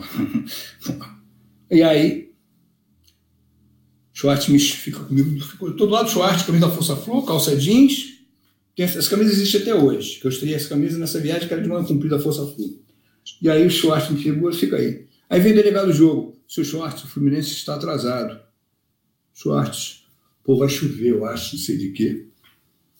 O delegado voltou. Seu Schwartz, o Fluminense está atrasado. Ele tem que entrar antes do Corinthians. Ah, tá bom, quê e tal. Seu Schwartz, o Fluminense vai pagar uma multa. Tipo, botar no cheque, quanto é que, quanto é que é? Pô, a televisão obrigou, o Corinthians teve que entrar. Quando o Corinthians entrou, blá, blá, blá, fumaça preta até dizer chega, sabe? Fumaça preta até dizer. Você não via a 3 metros, eu estava no campo, pô. Até que a fumaça baixou, tipo 10 minutos depois. Quem estava em campo? O Fluminense entrou sem nenhuma pressão. Sou gabarito de homens que presidiram o Fluminense, que gostaram de futebol. Futebol também se ganha dentro de campo. Aí tem o jogo baixo, beleza. A Parreira vai embora. A melhor coisa que meu time foi, fez foi ter mandado o Carbone embora. Ah, meio de competição, dane-se, pô. Quero ganhar. O Fluminense teve a oportunidade de mandar o Roger embora, não mandou. Tomara que a gente seja campeão brasileiro, tenho que fazer Rabi, Roger, Rabi, Roger. Aí o Parreira indicou o Luiz Henrique depois virou supervisor do Corinthians com um lance da, daquele banco Excel. Era ele e o Mário Sérgio, que tinha sido nosso jogador. O Luiz Henrique foi uma porcaria. E aí a gente perdeu a final da Taça Guanabara Flamengo. Pô, revoltados, invadimos Laranjeira segunda-feira, 50 cabeças. E fomos para dentro do meu tio. Né? Meu tio Antônio Castro Gil rima com ponte que partiu. Sabe? E aí o Schwartz aparece e me pega pelo braço. Respeite o seu tio. Eu falei, eu respeito. Da porta do clube para fora. Da porta do clube para dentro, ele é vice-presidente. Seu ingrato, não sei de quê. Eu falei, senhor, não grita comigo não, cara. Conclusão. Trouxeram o Carlos Alberto Torres, que como treinador distribuidor de camisa, Bigu mais 10. A Cláudia vai jogar com a 6, a Mítia com a 8 e a Daniela com a 11. Sabe? Fomos campeões o segundo gol, uma jogada mágica, herança do, do, do, futebol, que começou com o Carlos Garcia, que tinha desaparecido com o Carbone, que reaparece com o Parreira e que depois vem jogar forte. Tá? Aí a gente ganha o Carioca, a Schwartz, na segunda-feira eu vou no clube, Schwartz. Menino, muito obrigado. Eu entendi a mensagem. Sabe? O Castro Gil veio me dar um abraço, porque eles não iam demitir. Então, tem momentos na vida, e isso eu tenho certeza, sabe, que a gente fez história. Ou pelo menos não deixou outra história acontecer. Sabe? Eu falo isso com humildade, eu falo isso como se estivesse contando, a gente estivesse agora na mesa de um bar tomando cerveja. Não falo isso para me gabar. Tive gente comigo muito importante, Zezé, Heitor, Montanaro. Olha só, Heitor da Lincourt, Heitor da Lincourt, produtor musical, é, cara que criou a FUFEST, não sei quantos livros, não sei quantos filmes, cara que tem filme premiado com o Pedro Bial sobre a vida do George Maltner, cara que hoje é redator do programa do Bial. Por outro lado, o Cláudio Cote. Olha o tipo de gente que eu tinha comigo. Então, era muito fácil ser Antônio. Porque do nada o Heitor me chega e fala assim: nós temos que ocupar aquele espaço no meio de campo porque já não tinha torcida suficiente, a torcida do Flamengo colocava sempre uma, uma faixa depois do placar central. Aí nesse Fla-Flu de 83 nasceu a faixa, a seguinte frase: Unidos por um Flu forte. Força Flu, unidos por um Flu forte, que é um dos lemas da torcida até hoje. Na época, depois que ela começou em 83, em 84, a gente vendeu mais de 5 mil adesivos. Era fácil encontrar carro com adesivo da Força Flu, unidos por um Flu forte. Então foi muito fácil fazer isso. Aí veio 85, o time no brasileiro já está na decadência, sabe? Na decadente, perdão. Mas a gente foi roubado porque o jogo do, a gente ganha de virar do Bangu, do Bahia no Maracanã, e a gente e o, o jogo do Curitiba tem uma armação lá. Tanto que depois o Curitiba é campeão na final contra o Bangu no Maracanã. Aí a gente sai do, do brasileiro, mas tá na Libertadores. O meu tio contrata o Pastoriza, que era um treinador argentino, ex-jogador argentino, que tinha sido campeão ou pelo Independente, um time desse aí, da, da, da Libertadores. O cara não deu certo. E aí foi o seguinte: o Vilela queria o tricampeonato, só tinha dinheiro para um campeonato. O Vilela queria o tricampeonato, o meu tio queria a Libertadores, e o Schwartz optou pela, por investir na no Campeonato Carioca, no Tri. Aí a gente foi para a Argentina com meio time, porque tinha uma opção de problema de contrato ali. Tá? E... Eu ia comprar passagem de avião, três caras iam de avião, comigo quatro. Aí. Não, quatro caras de avião, comigo cinco. Aí, dois dias antes, eu recebi um telefonema do falecido Soró, Jorge, da Força Flu. Tony, vamos só o jogo? Eu falei assim: vou, vou. Você vai para Libertadores? Eu vou. Aí falou assim, pô, vem com a gente. Como é, como é que é isso de vir com a gente? Nós vamos para a rodoviária, a gente pega um ônibus até Uruguaiana, que deve dar umas 30 horas, tá? que é a última cidade do sul. A gente atravessa a fronteira a pé, pega o trem e vai para Buenos Aires. Aí eu falei, e quando é que a gente tem que sair? Ah, cara, a gente vai gastar, sei lá, umas 70 horas nisso. Deu 30 horas o Uruguaiana. Nós cruzamos a fronteira às 6 horas da tarde. Fomos para a porra de uma cidade chamada Passo de los Libres, que era aquelas cidades de, de filme de, de, de master, fantasmas, tá? E dessa cidade nós ficamos sentados com a porra de um frio, nosso casaco não resolvia, até três horas da manhã. Aí chegou o tal do trem. Aí quando você chega no trem, a gente ah, quanto é? Tanto. E primeira classe, tanto. Pô, vamos, eu vou de primeira classe. Eu, eu também, eu também. Aí chegamos à primeira classe dos caras, era um banco de madeira daqueles contínuos. Porque a segunda classe, a segunda classe era sem assento. 36 horas até Buenos Aires. 36 horas até Buenos Aires. Eu odeio chimarrão, nunca tomei chimarrão na minha vida por causa daquele cheiro, daquela porcaria. 36 horas. Porque tinha nego que tomava uma cuia daquela a cada meia hora com todo respeito à cultura, assim, que me entendam, por favor, mas o cheiro, para você, pô. Aí chegamos em Buenos Aires, quando descemos do trem, o barbudo que estava no, no trem, no mesmo vagão que a gente, pega, pega o, o soró para um lado e pega meu braço pelo outro, detenidos, polícia. Hã? Pô, a gente foi preso por Polícia Federal da Argentina. Nossa Senhora. E, porra, aí eu pensava que falava espanhol. Eu, é. Aí ficamos uma hora na, na sala da polícia lá, porque encontraram, eu levava. Na época eu era gerente do Banco Nacional, então eu tinha pego um saco de, desses de dinheiro, sem dinheiro, é óbvio, né? E levei ali a faixa da torcida, e aquilo foi minha mala, sabe? Porque tinha que levar, a faixa da torcida era pesada e tal. E aí, levava dois livros: Carbonários do Alfredo Sirquis e Batismo de Sangue do Feibreto, que conta a história é, de Carlos Marighella. Porra, virei comunista, virei guerrilheiro, bateram a minha ficha no Brasil, graças a Deus ainda não acharam nada, não tinha nada. Entende?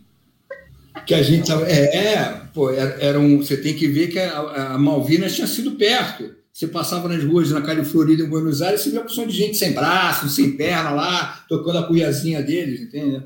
Aí Libertadores, foram dois jogos lá, jogo mal pra caramba, perdemos dois jogos. A única anedota, assim, foi que estava tendo uma manifestação na rua do hotel, do MAS, Movimento Alo Socialismo. E todo mundo de vermelho, PT, né?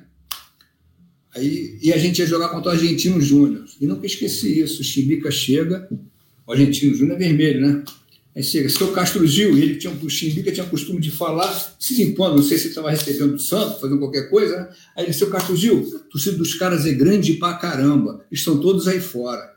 Aí meu tio falou assim, eu chamo ele de imbecil, eu chamo de quê? Porque em realidade era uma manifestação do Partido Comunista lá, da socialista e tal. Aí veio o Carioca, ganhamos bem a Taça Guanabara, mas ali eu já estava sem saco para a torcida. Eu já tinha que, eu, em 84 já quis integrar, entregar a torcida, estava com material, estava com tudo. E aí é isso. Bem, deixa eu falar uma coisa só para aproveitar que eu sei que o tempo voou, né? Tá? O pessoal falou em terceira divisão aí. Então, eu não tem bola dividida. Já estouramos. Eu sei, não tem bola, Mas... não, não tem bola dividida. O time, quando eu assumi 75 dias, eu fiquei no, no 75 dias. É... Quando eu chego no Fluminense, o time era Ronaldo, goleiro campeão pelo Corinthians. O lateral direito era Bruno Carvalho, que era da seleção olímpica, que tinha vindo do Botafogo, tinha jogado no Vasco. O zagueiro central era o Adilson, que tinha sido bicampeão do mundo pelo São Paulo. O zagueiro, o quarto zagueiro era Adriano, que tinha sido revelação no esporte Recife, tinha sido parceiro da seleção brasileira e tinha sido vendido para o Celta de Vigo. Lateral esquerdo era o Nonato, que tinha levantado a Libertadores da América pelo Cruzeiro. O meio de campo era Cadu, da nossa base, campeão em 95, e Leandro Ávila, que veio do Vasco, que foi de seleção brasileira, multicampeão, foi campeão no Vasco no Flamengo. Você tinha o Ian, que tinha sido contratado, que era uma estrela do Vasco, época de Ian, Jean, não sei quem mais, né? E você tinha o Gil Baiano, jogador que seria hoje do naipe, ou melhor até do que o nosso Iago Felipe. Tá? Tanto que depois eu coincido com ele, quando eu fui trabalhar, eu trabalhei no Bahia em 2002 e coincidi com o Gil Baiano no, Bahia. E o ataque era Rony Magno Alves. Se alguém me disser que esse time aqui hoje com salário em dia, não fica na primeira divisão do futebol brasileiro, esse time hoje, com salário em dia, ele fica na primeira divisão do, do Campeonato Brasileiro. Não vai ser rebaixado por nada. Só que se você chega, aí descobre, no seu primeiro dia, que o orçamento estava estourado, em maio, que você está devendo três meses de folha, que o teu massagista e o médico não recebem há cinco meses, e que os funcionários do clube iam para seis meses sem receber, você sabe, você chega assim, o que, que eu vou fazer aqui? Aí, primeira coisa, reunião com os jogadores. Você quer jogar? O Leandro Ávila fala, não. Aí o empresário dele, Gilmar, Gilmar não, Francisco D'Ambrosio, gente boa. É, com ele tem até uma anedota, né? É, ele falou assim, ó, o Fluminense está devendo 200 mil ao Leandro. O Flamengo paga 200 mil pelo empréstimo dele. Falei, vai. Aí chega o mesmo D'Ambros, o Fluminense está devendo 150 mil para o Ian. O Curitiba paga 150 mil no empréstimo, no empréstimo dele. Vai. O Nildo, Nildo, Nildo, não estou falando do Ronaldinho Gaúcho, nem do, do o Nildo, tá? que tinha vindo do esporte, que quando ele chegou aqui, o apelido dele era tuberculoso, nas arquibancadas, sabe? Porque e aí o Nildo falou assim: Eu não quero jogar a primeira divisão, a, a segunda divisão. Aí foi emprestado de novo lá para cima. Tá? E aí começou a ter jogador com contusão fantasma e tudo. E aí você descobre o líder, né? Descobre uma posição de figurante, aí que chegava, o clube está me devendo, voltar na justiça. Não, meu irmão, peraí. Aí você entende. Aí tem 36 sexos sem fundos. Eu consegui pagar uma folha em início de junho, mas o mês já vencia, então. Aí, na véspera do campeonato, recebi um telefonema do senhor Maurício Lindgren, que hoje é tesoureiro da prefeitura de Niterói há algum tempo. Bom pra caramba, tá? Ele era o jefinho do Fluminense. Tônio, fulano assinou os cheques. Assinou? Tem 36, 38 cheques assinados. Beleza na, na quinta-feira. Aí na sexta, ele falou: não, é melhor dar os cheques no sábado de manhã. E eu, cabaço, falei: legal. Aí falo pra galera, tem um jogo treino na sexta-feira, 5x1 pra gente, fácil. Eu falei, a galera, vamos receber. Porrada de gente, porra, Gonzalez, o time tá legal, excelente, beleza, tá bom pra caramba. É garra, é isso que a gente precisa. Só que nesse meio tempo eu, tive, eu tinha tentado trazer o Jim do Grêmio. Jim, cabeça de área, jogador, preferiu jogar na América Mineiro. Eu quis o Dimba, não quis jogar no Fluminense. Dimba, que depois foi, que era de Brasília. Por aí vai. Porque isso é uma conversa, eu, eu não estou me negando a conversar. Não, não nego. Eu fui. Me pegaram num momento de vida que eu tive que permitir que me dessem porrada. Só que agora Vou fazer 60 anos em novembro, não sei o que é que me fica de vida. Eu sei que eu vou viver menos do que já vivi. Se não, porra. Se não, vou para o livro dos recordes com 160, com 120 anos. E aí, veio o rachão do sábado, eu, antes do rachão, dou um cheque para cada um. Pô, desculpa aí, meu camarada. Pô, desculpa aí, meu camarada. Porra, os roupeiros quase que chorando lá. E aí, almoçando no Fluminense, para não gastar dinheiro. Ah, parênteses, nesse meio tempo o Fluminense teve jogadores. É, palavra não expulso, não. Quando você quer, quando você quer, você quer expulsar um inquilino. Tá? Ele foi expulso do Hotel Paysandu, que ficava na rua Paysandu. Magno Alves, de Baiano, entre outros.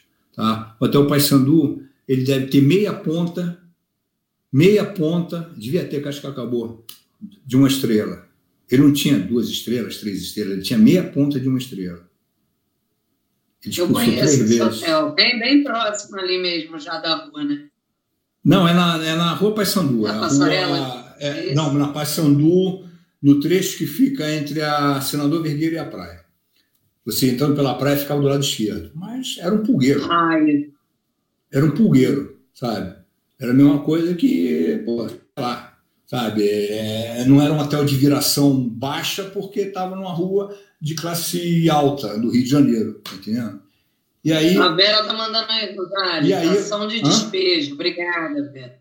É, não era bem ação de despejo, não. Era, era, era, era um despejado, mas não era ação de despejo, era um despejado. Pagou, vai embora, então beleza.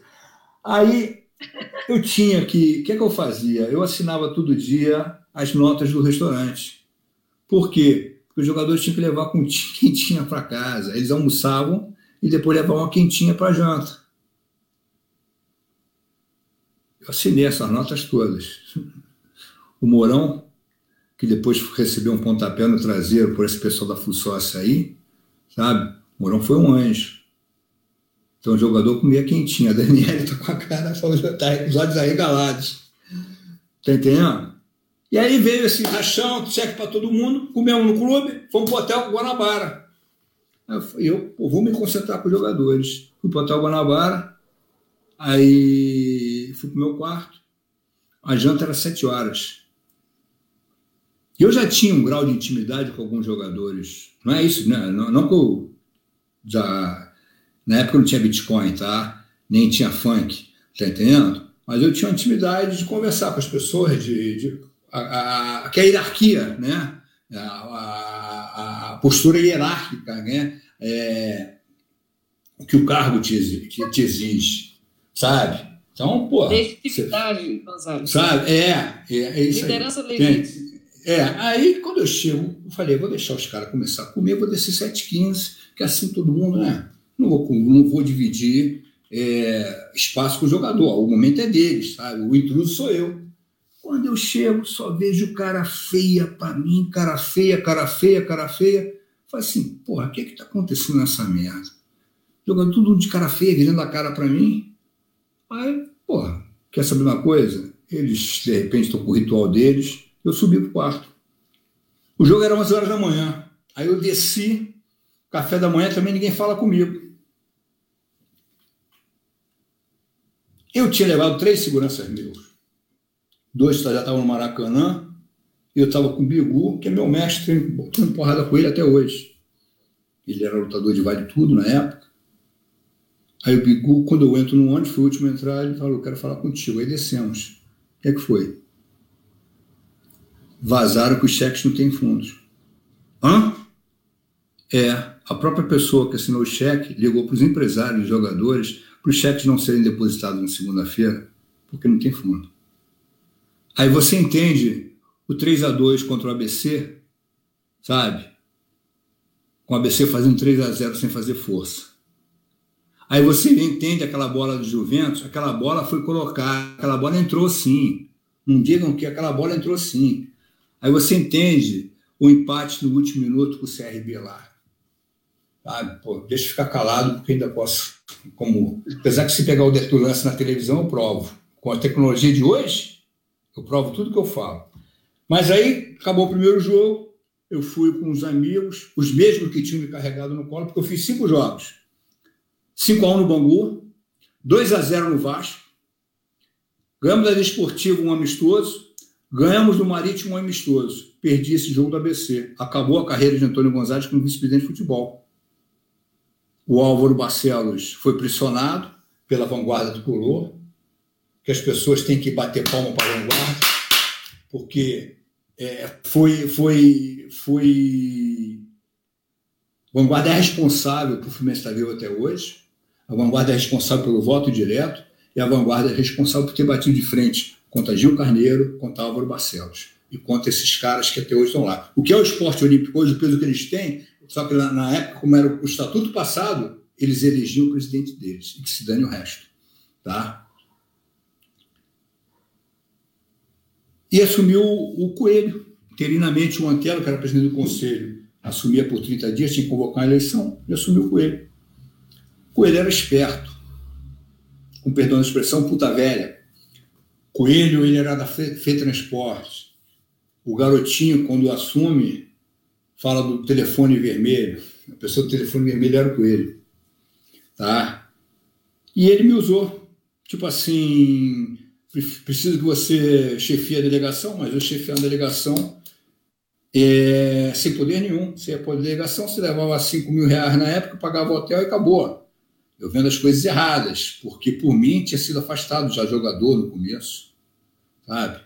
É, todas as contratações têm um porquê, sabe? O jogador que eu errei chama-se Claudinho, que era a ponta esquerda do, da Ponte Preta. Chegou aqui, primeiro treino, comeu a bola, todo mundo falando comigo. Depois, aí você descobre lá atrás que o jogador tinha traumas de infância, filho de de lavrador lá no, no, no, Paraná, família bem humilde, que tinha tomado porrada de dirigente, então era um jogador de altos e baixos. Aí o Coelho assumiu e eu fui fazendo algumas coisas para ele, até que o time foi rebaixado. Mas eu, foram, nove, foram dez, nove jogos depois que eu saí. Tá? O Fluminense cometeu um erro. Foi quando o time começa a encaixar, mas não fez resultado contra o CRB, o Delay foi demitido. E aí o que, que fazem? Trazem o Sérgio Cosme, que era um treinador que podia resolver ali. Só que o preparador físico dele, o que é que faz? No meio da competição, faltando cinco jogos, quatro jogos, colocou todo mundo para fazer larga distância. No momento que você já tinha que você só fazer manutenção e velocidade. As pernas ficaram assim. Então, times com menor estrutura que você, mas com mais vontade, fisicamente estava melhor e foi. E é isso, aí nasceu um monstro chamado Antônio Gonzalez, tá entendendo? O monstro nasce aí. Eu, na época, coincidiu com a minha separação, coincidiu com eu tinha três fontes de renda, de ter perdido as três, sabe? E, e eu tive problemas de cabeça, e então fiquei numa posição muito inferiorizada. E deixava, sabe, é, as coisas em cima do meu nome. Aí veio. Conseguimos fazer o triunvirato, ganhamos a eleição do candidato que, que era, era o Carlos Xavier, Roberto Xavier Velasco, ganhamos a eleição com o, o Davi Fischer. E aí, seis, sete meses depois, me chamam para fazer o sócio torcedor. Foi o primeiro sócio torcedor do Fluminense. Eu falei assim: beleza. E o que é que tem que fazer? Não, não, conclusão, queria me dar uma máquina de escrever, sabe? E uma mesa lá. Falei assim: pô, o que, que é isso? Não, não vamos lugar nenhum. Aí conseguimos algum, alguma verba junto à Brasiline, junto ao Mourão, mil reais de um, mil reais de outro, montamos uma salinha lá, que alguns de vocês devem ter conhecido, sabe só o torcedor. Chegamos a ter 28 mil cadastrados e arrecadou quase 2 milhões de reais em dois anos. Só que era o seguinte, a cada dois meses recebia um prêmio. Beleza. Só torcedor começou em outubro de, de 98, 99 e fez caixa. Só que o Parreira bateu na porta da presidência e falou assim: nessa reta final, eu quero hotel mínimo quatro estrelas e quero voo charter. Então, o dinheiro do sócio torcedor foi utilizado para pagar o avião, hospedagem, esse negócio todo. Aí as pessoas começaram a ficar sem prêmio. Então foram para a internet e falaram assim: Antônio Gonzalez é uma merda, Antônio Gonzalez não serve para isso, Antônio Gonzalez não é profissional. Eu ia chegar na época e falar assim: aí, seu babaca, você não está recebendo seu prêmio porque o Davi Fischer teve que pegar o dinheiro para pagar jogador? Você não está tá recebendo teu prêmio, teu diploma, tua carteirinha, tua camisa, porque o dinheiro foi pego para pagar avião e hotel de jogador? Eu tenho que me calar, porra. Eu tenho que me calar, porra. Como profissional e como tricolor. Ou eu vou chamar o PROCON para dentro do Fluminense, com a gente na, na terceira divisão. Sabe? E esses bobos aí elegeram Peter, Abade e Mário. E é isso, galera. Desculpa se eu me alonguei muito. Vocês nem perguntaram, que vergonha. Que vergonha que eu tô. faz a não, não, Gonzalez. Olha só. O bom é que né, a gente teve o panorama tricolor antes dos meninos. Eles já tinham né, falado de tudo que né, seria aí, falado. Pô, aí baixou o nosso. E não, e aí o programa era dedicado a isso mesmo.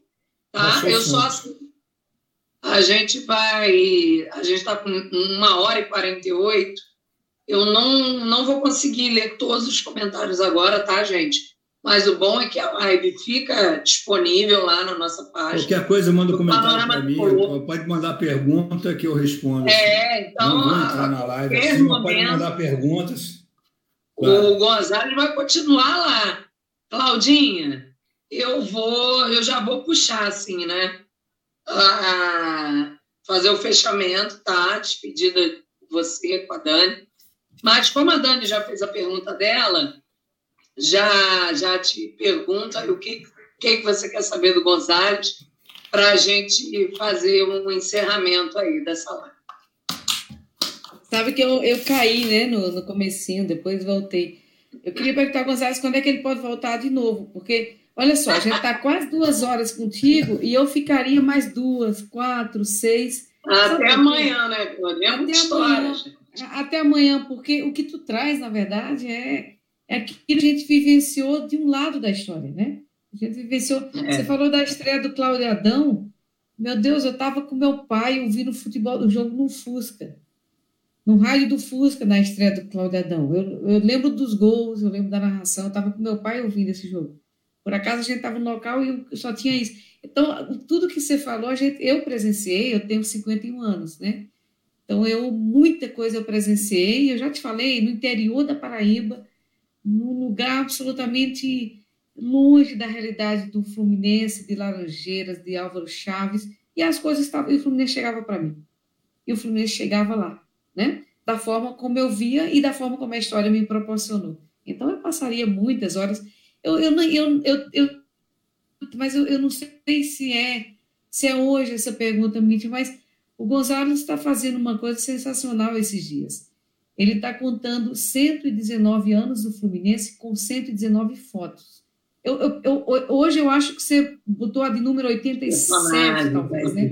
88 hoje. 88, 88 hoje. Eu, eu, já, eu, eu vi a última ali no meio da tarde. Mas eu falei para ele, eu tenho eu não tenho só olhado, eu tenho parado, lido, estudado, reproduzido, associado, feito conexão, porque é uma história pura. Ele está trazendo títulos, torcidas, jogadores, dirigentes, médicos, massagistas, torcedores ilustres. Né? Ele está trazendo uma, uma gama de personagens do Fluminense absolutamente sensacional. Eu já falei para ele várias vezes, eu fico esperando a hora que chega a próxima imagem e a próxima foto. Então, eu queria falar assim, sei lá, eu acho da importância desse trabalho que o Gonzalez está fazendo para a história do Fluminense sobre vários ângulos. E é isso que ele trouxe para a gente, assim, Desde o Fluminense que foi jogar, sabe aquele Fluminense que foi jogar no interior do Nordeste, ali nos anos 80? Eu, meu pai foi, sei lá quando é que ele foi, Mossoró, eu não sei quando é que ele foi. Ele foi ver o Fluminense em algum desses lugares. Então, a, a, tua ida para essa do essa do essa do roupeiro do Fluminense é sensacional. Essa é sensacional. do, do, do Chibique achando que o, que o, que o, que o, que o, a, a, o,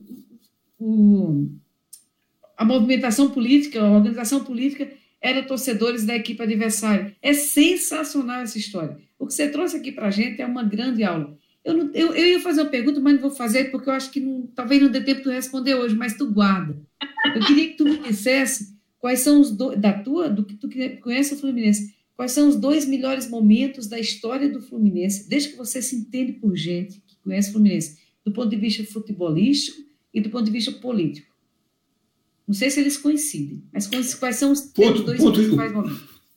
O ponto de vista político eu não posso falar, mas é, porque era garoto, mas o presidente, melhor presidente que eu vi no Fluminense foi Francisco Laporte. Tá?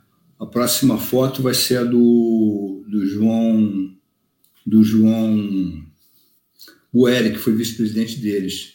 E é até curioso que eu, eu ontem pesquisando, né? A gente, que negócio, tem que pesquisar, né? Aí não tem foto do cara, não tem foto do amigo. Eu vou para a Hemeroteca. Aí comecei a ler o Jornal dos Esportes, sabe? É, dois dias depois de ter ganho o Campeonato Brasileiro, o Fluminense demitiu o, o Paulo Amaral para trazer o Zagallo. Tá? E aí, mais adiante, o Fluminense estava contratando o Der. Estava fechado com o Der, que era um jogador em alça do Vasco. Do Vasco não, do, do Bangu. Depois ele foi para o Vasco. Aí tem a foto do João Boeri com, com o Dé, lá nas Laranjeiras, tudo acertado, só que o Dé queria receber os 15%. E o Bangu não quis pagar, então o Dé voltou para o Bangu. O Fluminense não ia pagar. E isso aí, assim, quanto o Fluminense oferecia ao, ao, ao jogador, a tabela de gratificação do Fluminense, sabe? Então, pô, tudo transparente, cara, sabe? Aí o Fluminense tinha realmente. Então, essa época foi mágica, mas eu, eu era garoto. Mas hoje, conhecedor da história, pô, os caras eram foda. A gente cobriu no portal da transparência, o jornal diz que fulano vai ganhar. Pô. Aí você vai mais atrás, descobre porque o Didi foi mandado embora do Fluminense. O Didi, em 56, ele estava de caso com uma mulher. Ele tinha se separado. Tá? Aí ele queria receber por dentro e por fora, para não pagar mais de pensão. Tá? Aí ele veio pedindo 23 mil, mas 23 mil era o que ganhava o Castilho e o, e o Telê, que eram jogadores modelos. E o dirigente da época fala: não, ele é indisciplinado, no máximo 18. Então, porra, você tem essas coisas e pega umas frescuras hoje. Você pega umas frescuras hoje. Então, eu sei que o Laporte foi uma grande. Tá? A parte do, do, do, do, do, do Schwartz é fantástica, com todos os erros. O maior erro seja, e eu vou dizer, o maior erro foi não ter ido a Campos, no negócio da dengue. Agora, o Fluminense não perdeu o tetra por causa da dengue. Era o time na decadência, nós tínhamos perdido de quatro do Flamengo, de quatro do Botafogo, que é a derrota que mais me dói, tá entendendo? E de quatro do Goitacás. Aquele time estava na descendente, tinha opção de jogador para cá, papapá, papapá, papapá. Beleza, sabe? Tanto que teve jogador ali que foi e não deu depois nada. Foi para a Europa, acabou como jogador, como pessoa, é, ganhou apelido ao seu nome e por aí vai. Então, é, o Schwartz foi um grande presidente. Eu tenho que tirar o chapéu para o Davi Fischel, primeira gestão do Davi Fischel, tá? É, e aí, então, o presidente é isso. De presidente é isso, ou seja, foram os dois momentos que, sim, de muita tranquilidade. O Horta foi um visionário? Foi, tá? Mas aquele time tinha que ter ganho mais é, com mais autoridade. Ele podia até, eu admito até, principalmente o jogo do Corinthians, o jogo do Corinthians foi atípico, não teve invasão, era no máximo 20 mil corintianos, a gente vivia num momento que o país tinha racionamento de gasolina, então os postos fechavam sexta-feira, 8 horas da noite, e iam reabrir segunda-feira, 6 horas da manhã, por isso que a Paulistada toda teve que vir a madrugada de sexta para sábado, então pareciam 5 mil corintianos em Copacabana, todo mundo de preto, parecia que tinha um mar de gente, que era manifestação pró isso, pró aquilo. Então criou-se uma mentira, sabe? É... E nós permitimos que se divulgasse isso durante muito tempo. Que tinha no Maracanã, sim, eram 50 mil torcedores do Flamengo, do Vasco, do Botafogo, do América e do Bangu. Porque até bandeira do Bangu tinha no Maracanã. A torcida arco-íris não nasce para o Flamengo. A torcida arco-íris, graças a Deus, nasceu para o Fluminense. Então, esse time do Horta Só que faltou autoridade. O Campeonato Carioca do Bi foi um campeonato até a final mesmo. Nós com 2 a 0 em cima do Vasco. E aí deixamos o Vasco empatar. O Rivelino jogou. Um, um gol de um lateral chamado Tuninho, que não era o Tuninho que jogou com a gente. E precisamos de 119 minutos para ganhar do Vasco. E o time era bom para caramba, sabe? É minha época de colégio, minha época de revolta no colégio, minha época de, de escrever na porta de banheiro, aquele negócio todo. Coisa de moleque da minha, da minha era, né? Eu dizia para as pessoas que ah, hoje eu vou ver o, o, o, um, um, coletivo do Fluminense. Quando eu treino era coletivo é porque era contra o Flamengo, contra o Vasco, contra o Botafogo, contra o Palmeiras. Tá? Era assim que a gente se referia às coisas. A gente foi soberbo. Então, nisso, Horta, é, a gente teve um momento soberbo, né? Porque o Horta também. O Horta primeiro deu um slogan que dura até hoje, que você, de repente, a companhia multinacional gasta bilhões e bilhões de dólares ou de euros para ter. Quanto custaria um vencer ou vencer para a Coca-Cola? Quanto custaria um vencer? Isso é coisa do Horta. Quando o Horta perde uma na, na federação para Gatirno, né? Foi sob escalação de juiz, se não me engano. O Horta vem, ninguém sabia disso. Foi vitória de Pirro, todo mundo correndo na Barça, na Delta La Russa, que eram as enciclopédias, não conhecer, para saber o que era a vitória de Pirro. Né? Tipo, ele ganha hoje, mas quem vai ganhar o jogo sou eu. Ah, então, porra, foram assim as quatro pessoas né, de destaque. O resto tem muito fanfarrão, tem principalmente uma época aí da vida, sabe? E na boa, entende? Estou sendo processado pelo presidente do Fluminense, ele perdeu em primeira instância, recorreu e vai ser jogado agora em segunda instância, sabe? E tem que agradecer a ele porque isso me fez ser melhor pessoa. Que eu tive que me cair dentro de, de dicionários, cair dentro de enciclopédias, cair dentro de livros para melhorar o meu vocabulário, sabe? Então tinha que agradecer, pô. Entende? Quando a gente gosta de escrever, Sabe? Repito, o sucesso do presidente do Fluminense que me ensinou isso foi Júlio Bueno, que foi outro. O Fluminense optou pelo Peter no lugar do Júlio Bueno. Júlio Bueno foi, desde baixo, presidente do Imetro, cara que revolucionou o Imetro. O Imetro dava traço de audiência, passou a ser conhecido por mais de 90% da população brasileira, porque fez convênio com o Fantástico. Hoje vamos testar aqui a bicicleta da tal marca, a água mineral tal tem cocô, não sei o que. Isso é Júlio Bueno, tá? a gestão dele. Aí ele sai, volta para Petrobras, presidente da BR, 20 bi. Um homem que administra 20 bi não pode ser presidente do Fluminense. Aí ele sai da Petrobras. Aí vai ser secretário de Desenvolvimento Econômico do Espírito Santo. Zero de mácula. Aí é secretário do Cabral e do Pesão. Mas não foi para cadeia, não. Não roubou nada, não. Aí o Fluminense, esse cara que estava em SA, já falou uma série de coisas. Vocês estão entendendo? Não serve para ser presidente do Fluminense e, e elegem o Peter. Qual é o conteúdo do Peter? O Peter é aquele cara que sai para jogar buraco com, com o valete, sai, a mão sai. Jogar buraco, quando você pega a mão e vem valete, é, 10 valetes, dama e rei, é muito fácil. Quero ver se jogar buraco com 3 e com 10, sabe? Então, é isso. O Fluminense está me preocupando muito, atual, atual momento. Está é... Tá na hora de algumas figuras da oposição calarem a boca. Senhor Celso Barros, o senhor estatutariamente você tem direito a uma sala no Fluminense, a ter secretária. Vai lá, vai lá para dentro. Seja nosso representante aí dentro. Denuncie o que está errado. Denuncie que o voto online está no artigo 164 do Estatuto. Denuncie, senhor eh, Celso Barros, que a gente que nós estamos no dia 22 de julho e até o momento não foi publicado o parecer do Conselho Fiscal sobre as contas de 2020. Vamos, seu Celso Barros. Vá para dentro do clube. Mas de fora, atira, atira, é, dá pontapé em cachorro morto. Quiséramos nós que o Ganso fosse o jogador que foi quando apareceu no Santos quisermos nós. Qual é a razão uma briga com ele? Qual é a razão de uma briga com o Diniz? Você está falando do Diniz, Celso Barros? Todo mundo no Brasil está fazendo defesa que o Diniz fazia, com mais acerto com menos. Hoje no Brasil, time de segunda divisão não dá chutão, seu Celso Barros. Sejamos humildes.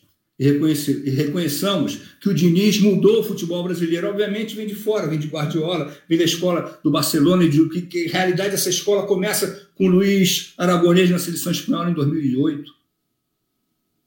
Nunca dei dois treinos, não. Nem quero. Sabe? Mas as coisas não acontecem. Não, sabe? Ah, isso aí nada. Sabe? Mas, mas botei do bolso. Botei na força full, botei muito do bolso. Mais de um apartamento na zona sul do Rio de Janeiro. Quiser um dia que eu falo das caravanas, dos prejuízos em caravanas que eu banquei, de quantas vezes tive que correr segunda-feira para cobrir cheque e outras coisas mais. Mas então, seu Celso Barros, ocupe o seu lugar. Sou mais, só tenho mais 14 meses de gestão. Sou vice-presidente eleito. Ninguém pode remover o senhor. Exija participar das reuniões do conselho diretor e exija a palavra nas reuniões do conselho deliberativo. Mas, por favor, oposição pra, pelo poder, pelo poder, eu estou fora.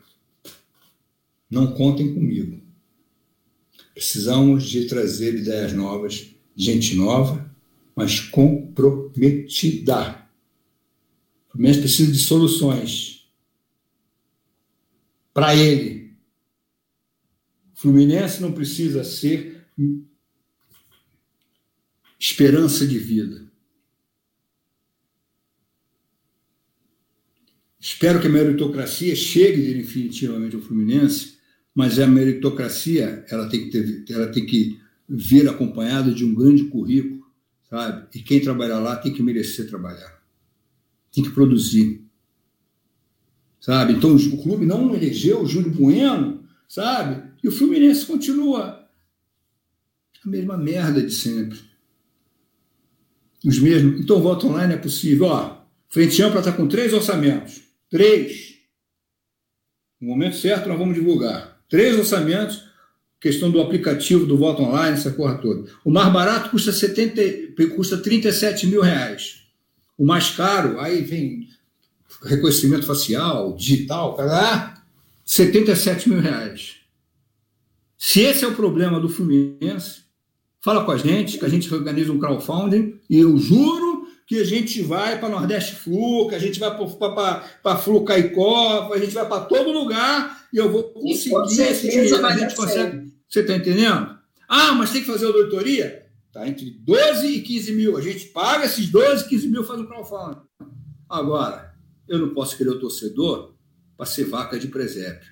Eu não posso ser querer o torcedor para ser apenas uma fonte de renda, sabe? tem o torcedor tem que ser parceiro, é relação de troca. Tem que ser bom para você, tem que ser bom para a gente.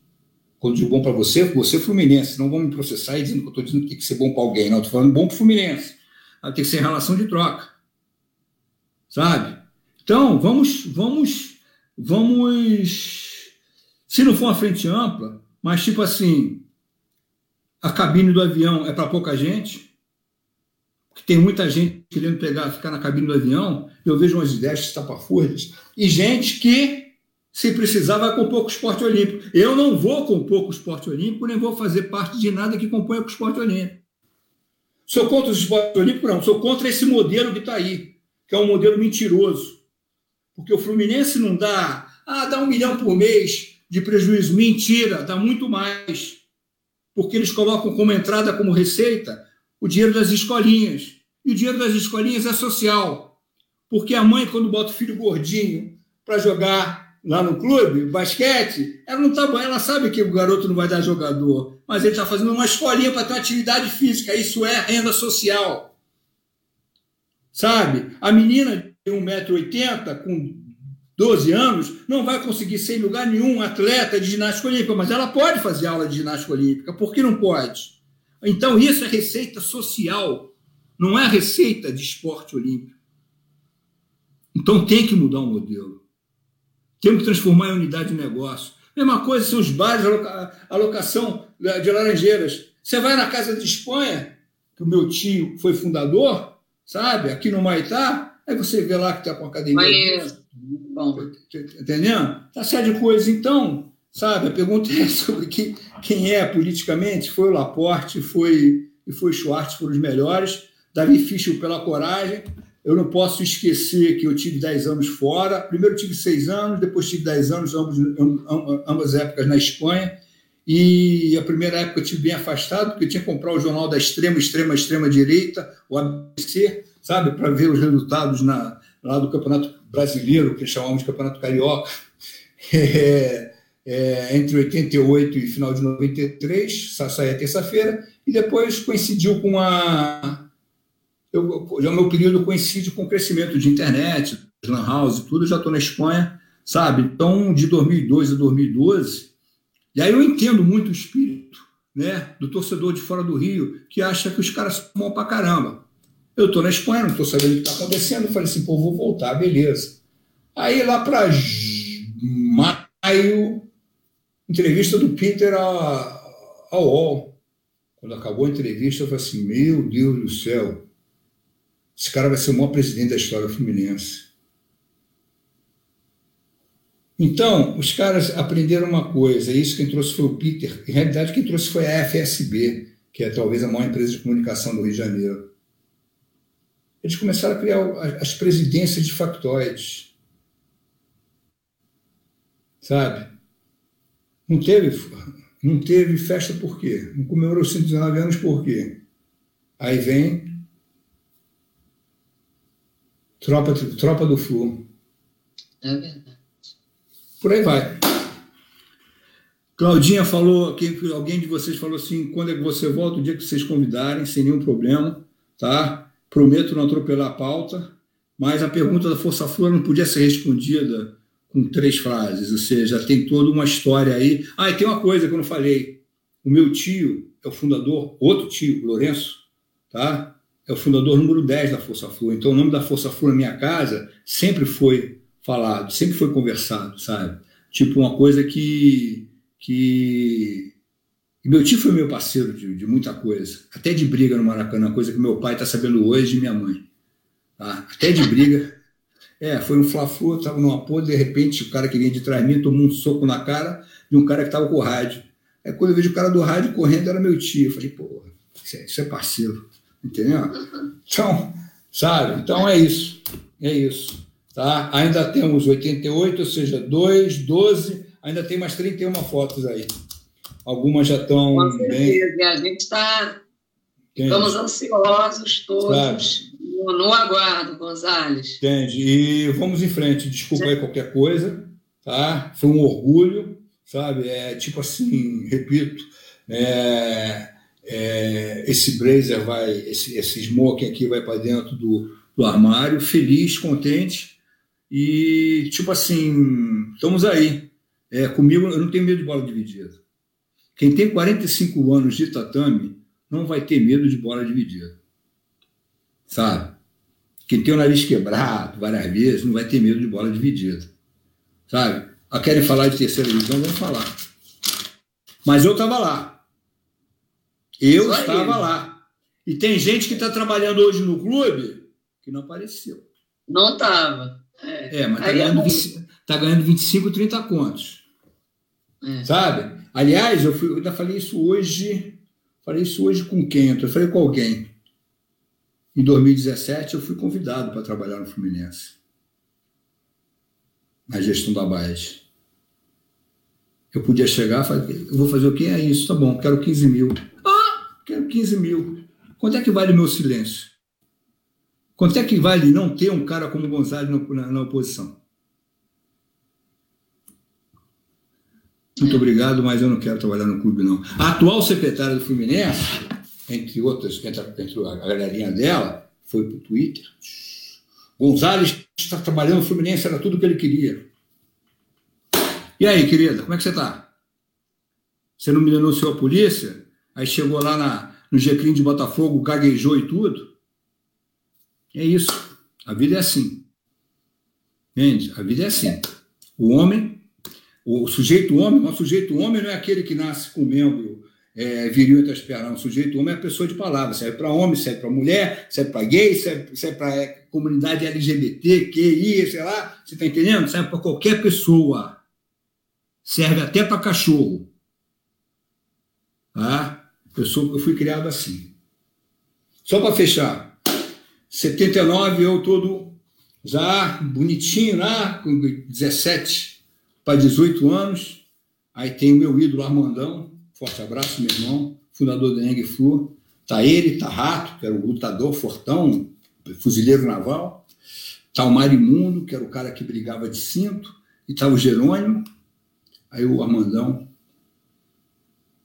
Vem cá, garoto, vamos num lugar aí. Parei-se. Naquele momento, em 79, foi 79, foi 17 para 18 anos, minha. Isso mesmo que eu falei, 17 para 18. Quem estava mandando no, no, Brasil, em termos de torcida, era a raça rubro-negra. Começou como maior torcida, maior movimento. Realmente, os caras eram, eram dois rumos no Maracanã, eles tinham camisa assim, meia vermelha, meia laranjada e tal. O garoto vem comigo. Falei, beleza. Nem sabia o que, que era. Intervalo de jogo, Fluminense baixo. Aí nós saímos, aí fomos ali para perto da rampa do, do Bellini. Aí tinha uma porta lá, fulano vigia, fulano vigia. Aí vai Armandão, pesão na porta da sala da raça rubro-negra. Ninguém toca em nada. Eu achei aquilo máximo. A gente arrombou a sala do Ciro Flamengo, né? Por que ninguém toca em nada? Não, é só para eles sentirem um aviso que nós tivemos aqui, que com a gente a história é outra. Essa foi a minha escola. É isso aí, gente. Eu... Com vocês. Chega, chega, chega. Com vocês, Gonzales, né? Antônio Gonzales. É, Para a galera que acompanhou aí essa live, se puder passar adiante essa informação, para quem perdeu, pode rever aí a live que vai estar disponível lá na página do Panorama.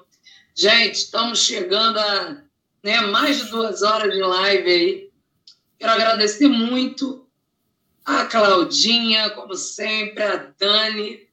Muito obrigada por vocês estarem aqui hoje conosco, né? Compartilhar aí de tanta história que o, Gonzalez tem para nos ensinar, né? Porque, como a Claudinha estava falando ali, ainda pegou alguma época. Eu e Dani, que somos, um, pouquinho, né, mais, mais jovens, nem tanto, mas um pouquinho, é, a gente só tem a, a, aprender né, muito com essas figuras aí, como Gonzales. E, Gonzales, muito obrigada, uma honra ter você aqui, né, você faz parte né, dessa história aí, desses 119 anos que a gente pôde comemorar ontem, é, com muita alegria, sim, muita, muita dificuldade também, mas, acima de tudo, muito amor.